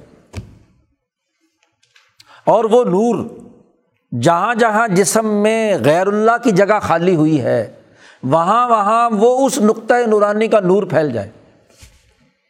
کیونکہ طاقت سے لگائیں گے تو قلب جو پورے جسم کو خون کی سپلائی کر رہا ہے، اس کے ارادوں اور اس کے مطلوبات سے متاثر ہوتا ہے، تو وہ جہاں جہاں خلا پیدا ہوا ہے، غیر اللہ جو گھسا ہوا تھا، وہ نکلا ہے، وہاں اللہ کا نور پہنچ جائے۔ تو اس معنی کا لحاظ رکھ کر ذکر کرنا یہ تیسری شرط تھی۔ تلقین شیخ، طریقہ بیٹھنے کا، جو بیٹھنے کا طریقہ ہے وہ بھی نبی اکرم صلی اللہ علیہ وسلم کا، اور اس کے ساتھ اس کے معنی کا لحاظ رکھ کر ذکر کرنا۔ ہاں جی یہی ہمارے مشائق نے طریقۂ کار بتلایا ہے۔ تو جوش کے ساتھ ہے، ہمت کے ساتھ ہے طاقت اور قوت کے ساتھ ہے۔ لا الہ کی چھری کو پوری جوش کے ساتھ پھیرنا ہے ماں اللہ پر، اور اللہ کی ضرب لگانی ہے قلب کے اوپر۔ تین دفعہ کم از کم پوری توجہ اور اہتمام سے کرے، اعتدال کے ساتھ کرے، اور پھر اس کے بعد اپنی تصویر شروع کر دے۔ جتنی ہاں جی بتلائی گئی ہوں یا جتنا کرنے کی سخت ابتدا میں ہو، کیونکہ جوش بھی برقرار رکھنا ہے، طاقت اور قوت بھی برقرار رکھنی ہے، معنی کا لحاظ بھی رکھنا ہے، حضوری کی کیفیت بھی رکھنی ہے کہ اللہ مجھے دیکھ رہا ہے انتا ابود اللہ کا ان کا ترا ہو جی اس کا لحاظ رکھ کر جب وہ پورے طریقے سے ذکر کرتا ہے، اور یہ جو تینوں دائرے ہیں اینٹی کلاک وائز اس کی گردش ہوتی ہے۔ اور حضرت حاجی صاحب نے تو ایک اور قادریا کا ایک اور طریقہ بھی بتلایا ہے کہ یا تو دونوں ہاتھ اس طریقے سے ہوں، یہ جب بیٹھے۔ حضرت گنگوئی نے واضح کیا کہ یہ حضور کا طریقہ تھا۔ دائیں ہاتھ کا اوپر والا حصہ، بائیں ہاتھ کی ہتھیلی کے ساتھ۔ اور یہ دائیں ہاتھ کا انگوٹھا اس اس کے اوپر رکھا گیا ہو۔ تاکہ یہ سرکل، یہ جو دونوں طرف کے اعضاء کا سرکل جو ہے اینٹی کلاک وائز یہ پورا ہو۔ اور حضرت نے فرمایا کہ حضرت حاجی صاحب نے کہ اگلے مرحلے میں پھر اس کے لیے یہ ہے کہ جب وہ چار زانو بیٹھا ہوا ہے، تو اپنے دائیں پاؤں کا انگوٹھا اپنے بائیں ہاتھ سے پکڑ لے۔ سرکل کا دائرہ مزید کیا ہے؟ وسیع ہو جائے۔ کہ پاؤں اور ٹانگیں جو ہیں وہ بھی اس کے ساتھ کیا ہے؟ شریک ہو جائیں۔ اب اس سرکل میں اس کی گردن حرکت میں آئے گی، جس کے نتیجے میں کیا ہے؟ وہ نور جو جسم میں اللہ کے ذریعے سے قلب میں پیدا ہوا، اس کے وجود کے اندر تاری ہو۔ تو اسے اینٹی کلاک وائز چلنا ہے، لا الہ الا اللہ، لا الہ الا اللہ، لا الہ الا اللہ۔ پھر تیزی میں ضروری نہیں کہ گردن پورے طور پر ادھر آئے۔ اگر کسی کے گردن میں درد ہے، مالش والش کر لے۔ اور اگر نہیں گھومتی تو کم از کم اپنے دماغ کے اندر، اپنے خیال کے اندر اس بات کو پیش نظر رکھے، جتنی بھی جا سکتی ہے۔ ضروری نہیں کہ ہر آدمی کی گردن یہاں تک جائے، بعض لوگوں کو مسائل ہوتے ہیں۔ تو وہ اس کا لحاظ رکھتے ہوئے کہ اسے اینٹی کلاک وائز چلنا ہے اور تمام جو غیر اللہ اور ماسو اللہ ہے، لا الہ کی چری سے اسے کاٹنا ہے اور اللہ کے ذریعے سے دل کے اوپر چوٹ لگانی ہے۔ تو اب دو کرے، تین کرے، چار کرے، پانچ کرے، چھ کرے، جتنی بھی زیادہ سے زیادہ ہمارا ذکر جو قادریہ کا ہے، کامل اور مکمل چوبیس گھنٹے کا ذکر جو ہے وہ گیارہ تصویرات ہے تو ابتدا میں اگر ایک، دو کرے، چار کرے، پانچ کرے وہ جیسی اس کی طبیعت ہو، آگے آہستہ آہستہ بڑھا لے۔ تو جب غیر اللہ سے ہاں جی نجات حاصل ہو گئی اور اللہ کا نور آپ کے ہاں جی قلب سے پھوٹ کر جسم کے اندر شرائط کر رہا ہے، تو اب اس کے بعد اس میں ذات کا ذکر ہے، اللہ کا ذکر ہے۔ اور اللہ کے اس ذکر کا مقصد یہ ہے کہ وہ جو لا الہ الا اللہ کے ذکر سے قلب کے اندر ایک خاص روشنی پیدا ہوئی تھی۔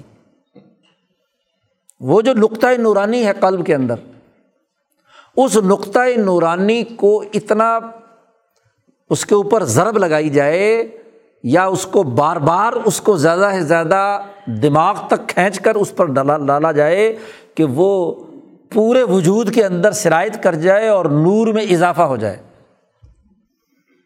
قلب کے اس نور میں اضافہ ہو جائے اور وہ جو غلاف پیدا کرنے والی زنگ آلود کیا ہیں، جو حسد کینہ بد اخلاقیاں ہیں، وہ بتدریج دور ہوتی چلی جائیں۔ تو اس کے لیے یہ جو طریقہ ہے، وہ یہ کہ دل سے ہی اٹھانا ہے اور دل پر ہی مارنا ہے۔ جیسے کہتے ہیں نا، کسی چیز کو پھینٹنا، اس نور کو پھینٹنا ہے بڑھانے کے لیے۔ تو نور کے مزید ذرات اور نورانی جو اس کا پھیلاؤ ہے، وہ مزید طاقت اور قوت کے ساتھ کرنا ہے۔ تو اللہ کا ہاں جی آغاز بھی قلب سے کرنا ہے اور چوٹ بھی اسی پر لگانی ہے۔ اللہ ال یہاں بھی شد ہے۔ اس شد کا لحاظ رکھنا ہے۔ اللہ، لا کے اوپر کھڑا زبر ہے۔ تو یہ اوپر سے نیچے تک جی گویا کہ آپ نے نور کا ایک ٹکڑا آپ کی عقل نے لیا، زبان نے لیا، دماغ نے لیا اور اس نور کو، اس نور کے اوپر مارا۔ تو نور نالا نور۔ آپ کا ذکر ہو اور اس کے ذریعے سے وہ ذکر آپ کے وجود میں شرائط کر جائے۔ کیونکہ جب قلب پر نور نالا نور ہے، یہاں وہاں یا وہاں نور میں اضافہ ہو رہا ہے، تو قلب جو پوری تمام اعصابی، عضلاتی اور ہاں جی خون کی تمام گردشوں کا مرکز اور منبع ہے، تو وہ نور جو ہے پورے وجود میں شرائط کر جائے۔ تو اس کو پورے جوش سے، ہمت سے طاقت اور قوت سے ہاں جی جب آدمی یہ ذکر اس میں ذات کا کرتا ہے، اس کو نفی اس بات کا ذکر کہتے ہیں، لا الہ الا اللہ، اور اسے اس میں ذات کا ذکر کہتے ہیں، تو جو یہ کرتا ہے، تو اس کے نتیجے میں اس کا سفر آگے بڑھتا ہے، روشنی میں اس کو اپنے ایوب نظر آتے ہیں، پھر وہ ان ایوب کا مقابلہ کرنے کی حکمت عملی بناتا ہے، خود دور ہونے کی کوشش کرتا ہے، خود اگر وہ اپنے عزم اور ارادے اور اس میں کچھ مسائل ہوں تو اپنے رفیق سے ذکر کرتا ہے، وہ اس کو طریقہ بتلاتا ہے کہ ان امراض جو ہیں جو جی ان کو دور کرنے کے لیے یہ ٹیکنیک استعمال کی جائے۔ جیسے دیکھو، ایک طبیب بھی تدبیر کرتا ہے مریض کے لیے کہ اس کو دور کرنے کی یہ تدبیر کر لی جائے، یہ تدبیر کر لی جائے۔ تو رفیق بھی یہی بتلاتا ہے کہ یہ تدبیر اختیار کر لی جائے، یہ کر لی جائے۔ ہاں جی تو مختلف طریقوں سے کوشش کر کے وہ جو بد اخلاقی ہے وہ جو کمزوری ہے، وہ جو نقائص ہیں، ان کو دور کرنے کی انسان کو خود فکر ہو اور رہنمائی کے مطابق وہ چلے، تو ضرور اس ذکر کا کامل اور مکمل فائدہ ہوتا ہے۔ تو قادریہ کا ذکر جہر سے ہے۔ اب یہاں پر ایک سوال اٹھایا جاتا ہے عام طور پر علماء کی طرف سے۔ جی اس کا یہاں سمجھا جانا بہت ضروری کہ جی یہ جو جہر ہے، یہ تو حدیث میں ممنوع ہے۔ حضرت ابو موسا عشری رضی اللہ تعالیٰ عنہ کی ایک روایت ہے کہ حج کے موقع پہ یہ حدیث پیش کی جاتی ہے کہ حج کے موقع پہ نبی اکرم صلی اللہ علیہ وسلم جب مدینہ منورہ سے مکہ مکرمہ احرام کی حالت میں جا رہے تھے تو وہ صحابہ کے ایک جماعت کو دیکھا کہ وہ کلمہ طیبہ پڑھ رہے ہیں یا لبیک کہہ رہے ہیں اور بہت چیخ چلا کر اتنی اونچی آواز سے کہ گلے پھٹ گئے تو حضور صلی اللہ علیہ وسلم نے فرمایا کہ بھائی اللہ تبارک جس کو تم پکار رہے ہو، وہ کوئی بہرا نہیں ہے، گونگا نہیں ہے، وہ سمیع بصیر ہے۔ تو اپنے نفسوں میں اعتدال پیدا کرو۔ جی اتنا چیخ چلا کر کیا ہے تم؟ اللہ کو مت پکارو۔ جس ذات کو پکار رہے ہو، وہ تو شاہرگ سے بھی قریب ہے۔ اب اس حدیث کو پیش کیا جاتا ہے عام طور پر قادریہ کے اس طریقۂ ذکر پر کہ جی یہ جہر سے ذکر کرتے ہیں اور جہر جو ہے وہ تو ممنوع ہے۔ حضرت اقدس شاہ عبد القادر صاحب رائے پوری نے بڑا اچھا جواب دیا۔ حضرت نے فرمایا کہ یہ جو ذکر ہم کرتے ہیں یہ علاج معالجے کے لیے کرتے ہیں۔ علاج کے لیے۔ اصل ذکر تو ادعو ربکم تجرم و خفیہ۔ آہستہ ہے، ذکر قلبی ہے۔ جب قلب کی اصلاح ہو جاتی ہے اور قلب کو عادت پڑ جاتی ہے، تو اس کا قلب ہر وقت ذکر میں مشغول رہتا ہے۔ وہاں تک پہنچنا ہے کہ ذکر قلب خود کرنے لگے۔ حتیٰ کہ وہ زبان سے کہیں اور بات کر رہا ہے، لیکن قلب اس کا ذکر میں مشغول ہے۔ تو اصل میں تو اس تک پہنچنا ہے ہمیں۔ اس سے پہلے یہ علاج معالجے کا طریقہ ہے جو حضرت شیخ عبد القادر جیلانی نے بتلایا۔ اور اس طریقے میں بھی ہمارے نزدیک بھی یہ نہیں ہے کہ چلا چلا کر ذکر کیا جائے، آسمان سر پہ اٹھا لیا جائے۔ اعتدال، درمیانہ دائرہ، درمیانہ درجہ۔ نہ تو بالکل ہی پست آواز کی آواز ہی نہ نکلے اور کہ دل ہی دل میں پڑ رہا ہو اور نہ ہی اتنی اونچی آواز سے کہ پورا گھر اس نے سر پہ اٹھا رکھا ہو، لوگ محلے والے جمع ہو جائیں کہ اس کو کیا ہو گیا۔ جی یہ اس وقت اتنی بلند آواز سے کیا لوگوں کو سونے سے اٹھا رہا ہے؟ تو وہ بھی نہیں، بلکہ اعتدال کے ساتھ، مناسب جہر کے ساتھ۔ اور اس جہر کا ایک مقصد ہے۔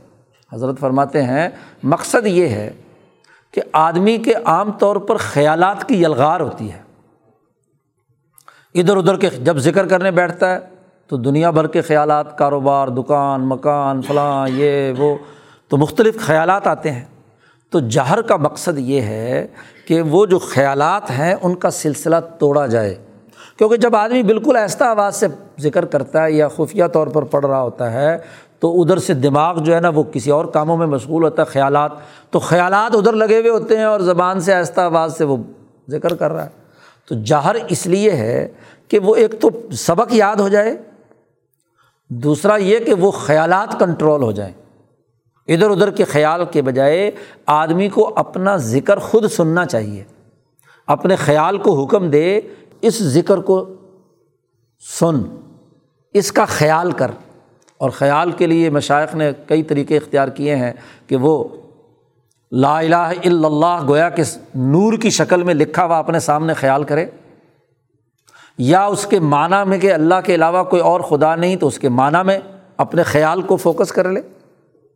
کچھ مشائق تو اپنے سامنے شروع شروع میں مبتدین جو ہیں، ان کے سامنے کلمہ طیبہ لا الہ الا اللہ سنہرے الفروف میں لکھوا کر سامنے رکھ لیتے تھے۔ اس نقش کو اپنے دل پر اور اپنے دماغ پر منقش کرے، خیال تاکہ رک جائے۔ تو کئی طریقے ہیں، کئی تدبیر ہیں۔ وہ جیسے جیسے کسی کے ساتھ معاملہ ہوتا ہے اور وہ اپنے رفیق سے جب اس کا تذکرہ کرتا ہے تو پھر اس کو وہ طریقہ بتلا دیا جاتا ہے کہ بھائی اس طریقے سے اپنے خیال کو دور کر لو۔ تدبیر ہی ہے نا۔ تدبیر اختیار کرو۔ تو جہر حضرت فرماتے ہیں کہ ہم عبادت کے طور پر نہیں کرتے۔ بدعت یا خرابی تو تب ہوگی کہ جب اس کو جہر کو بھی عبادت کا حصہ شمار کیا جائے اور نبی اکرم صلی اللہ علیہ وسلم کی ان احادیث سے جہاں جہر سے ہاں جی بولنے سے روکا ہے، اس کا سیاق و سباق اور پس منظر بھی یہ ہے کہ وہ بلند سے بلند طور پر بولنے کو ایک عبادت سمجھ رہے تھے۔ تو حضور صلی اللہ علیہ وسلم نے منع کیا کہ بھائی، یہ یہ کوئی عبادت کی بات نہیں، وہ تو قریب ترین ہے سننے والا ہے ہاں جی جس حال میں بھی، جس وقت بھی پکارو گے۔ تو اگر کوئی جہر کو عبادت سمجھ کر، فرض سمجھ کر کرتا ہے، تو وہ تو ٹھیک نہیں ہے۔ اس کو بطور علاج کے کیا جائے، اپنے خیالات کو کنٹرول کرنے کے لیے کیا جائے اور اعتدال کے ساتھ ہو، تو یہ نتیجہ خیز ہے۔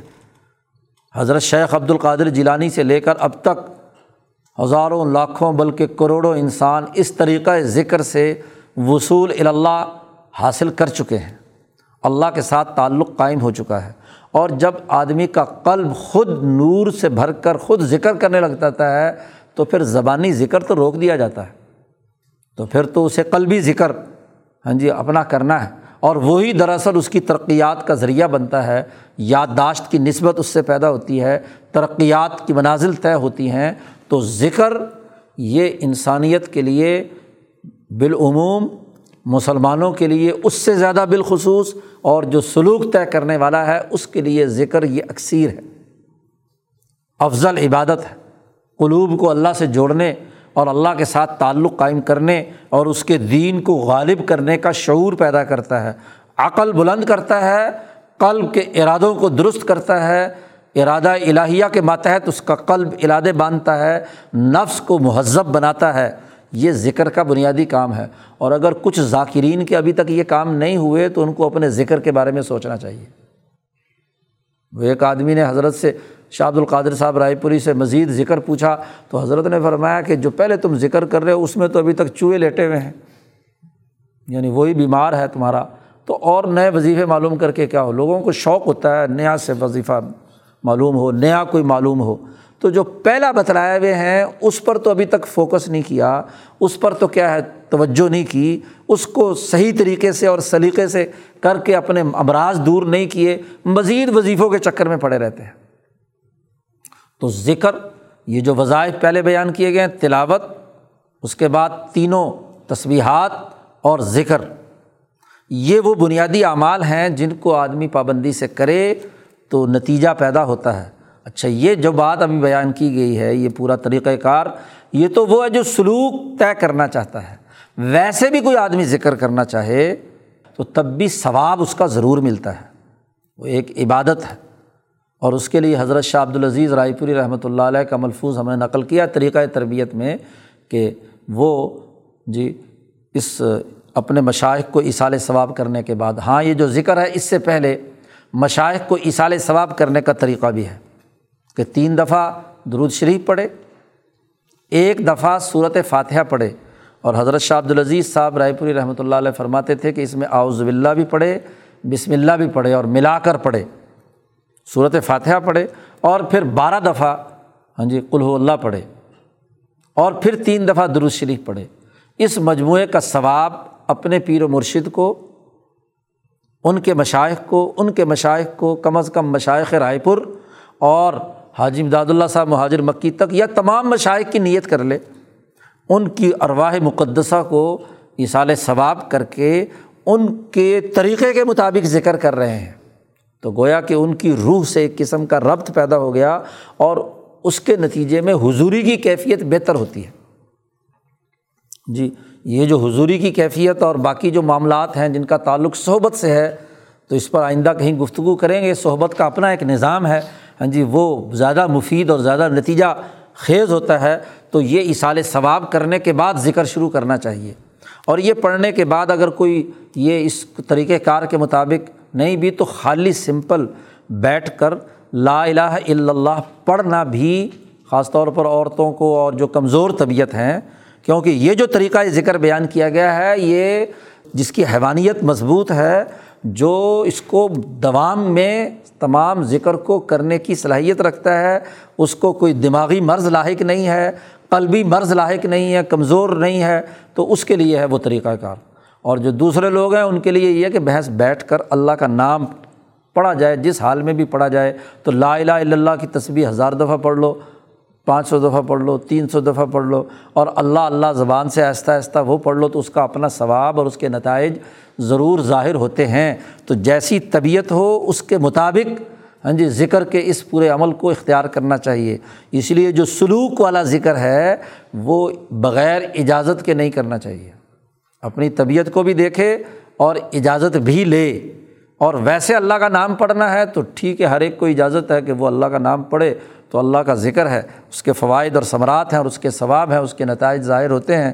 اللہ تعالیٰ ہمیں ذکر کو پوری ہاں جی اہمیت کے ساتھ ہاں جی اس کو، اس کے تمام تر تقاضوں کے ساتھ پورا کرنے کی توفیق عطا فرمائے اور اپنی مائیت اور اپنا تعلق نصیب فرمائے۔ اس کے جو انوارات اور برکات ہیں، وہ ہمیں نصیب ہوں۔ وہ آخر داوان الحمد للہ رب العالمین اللہ وسلم۔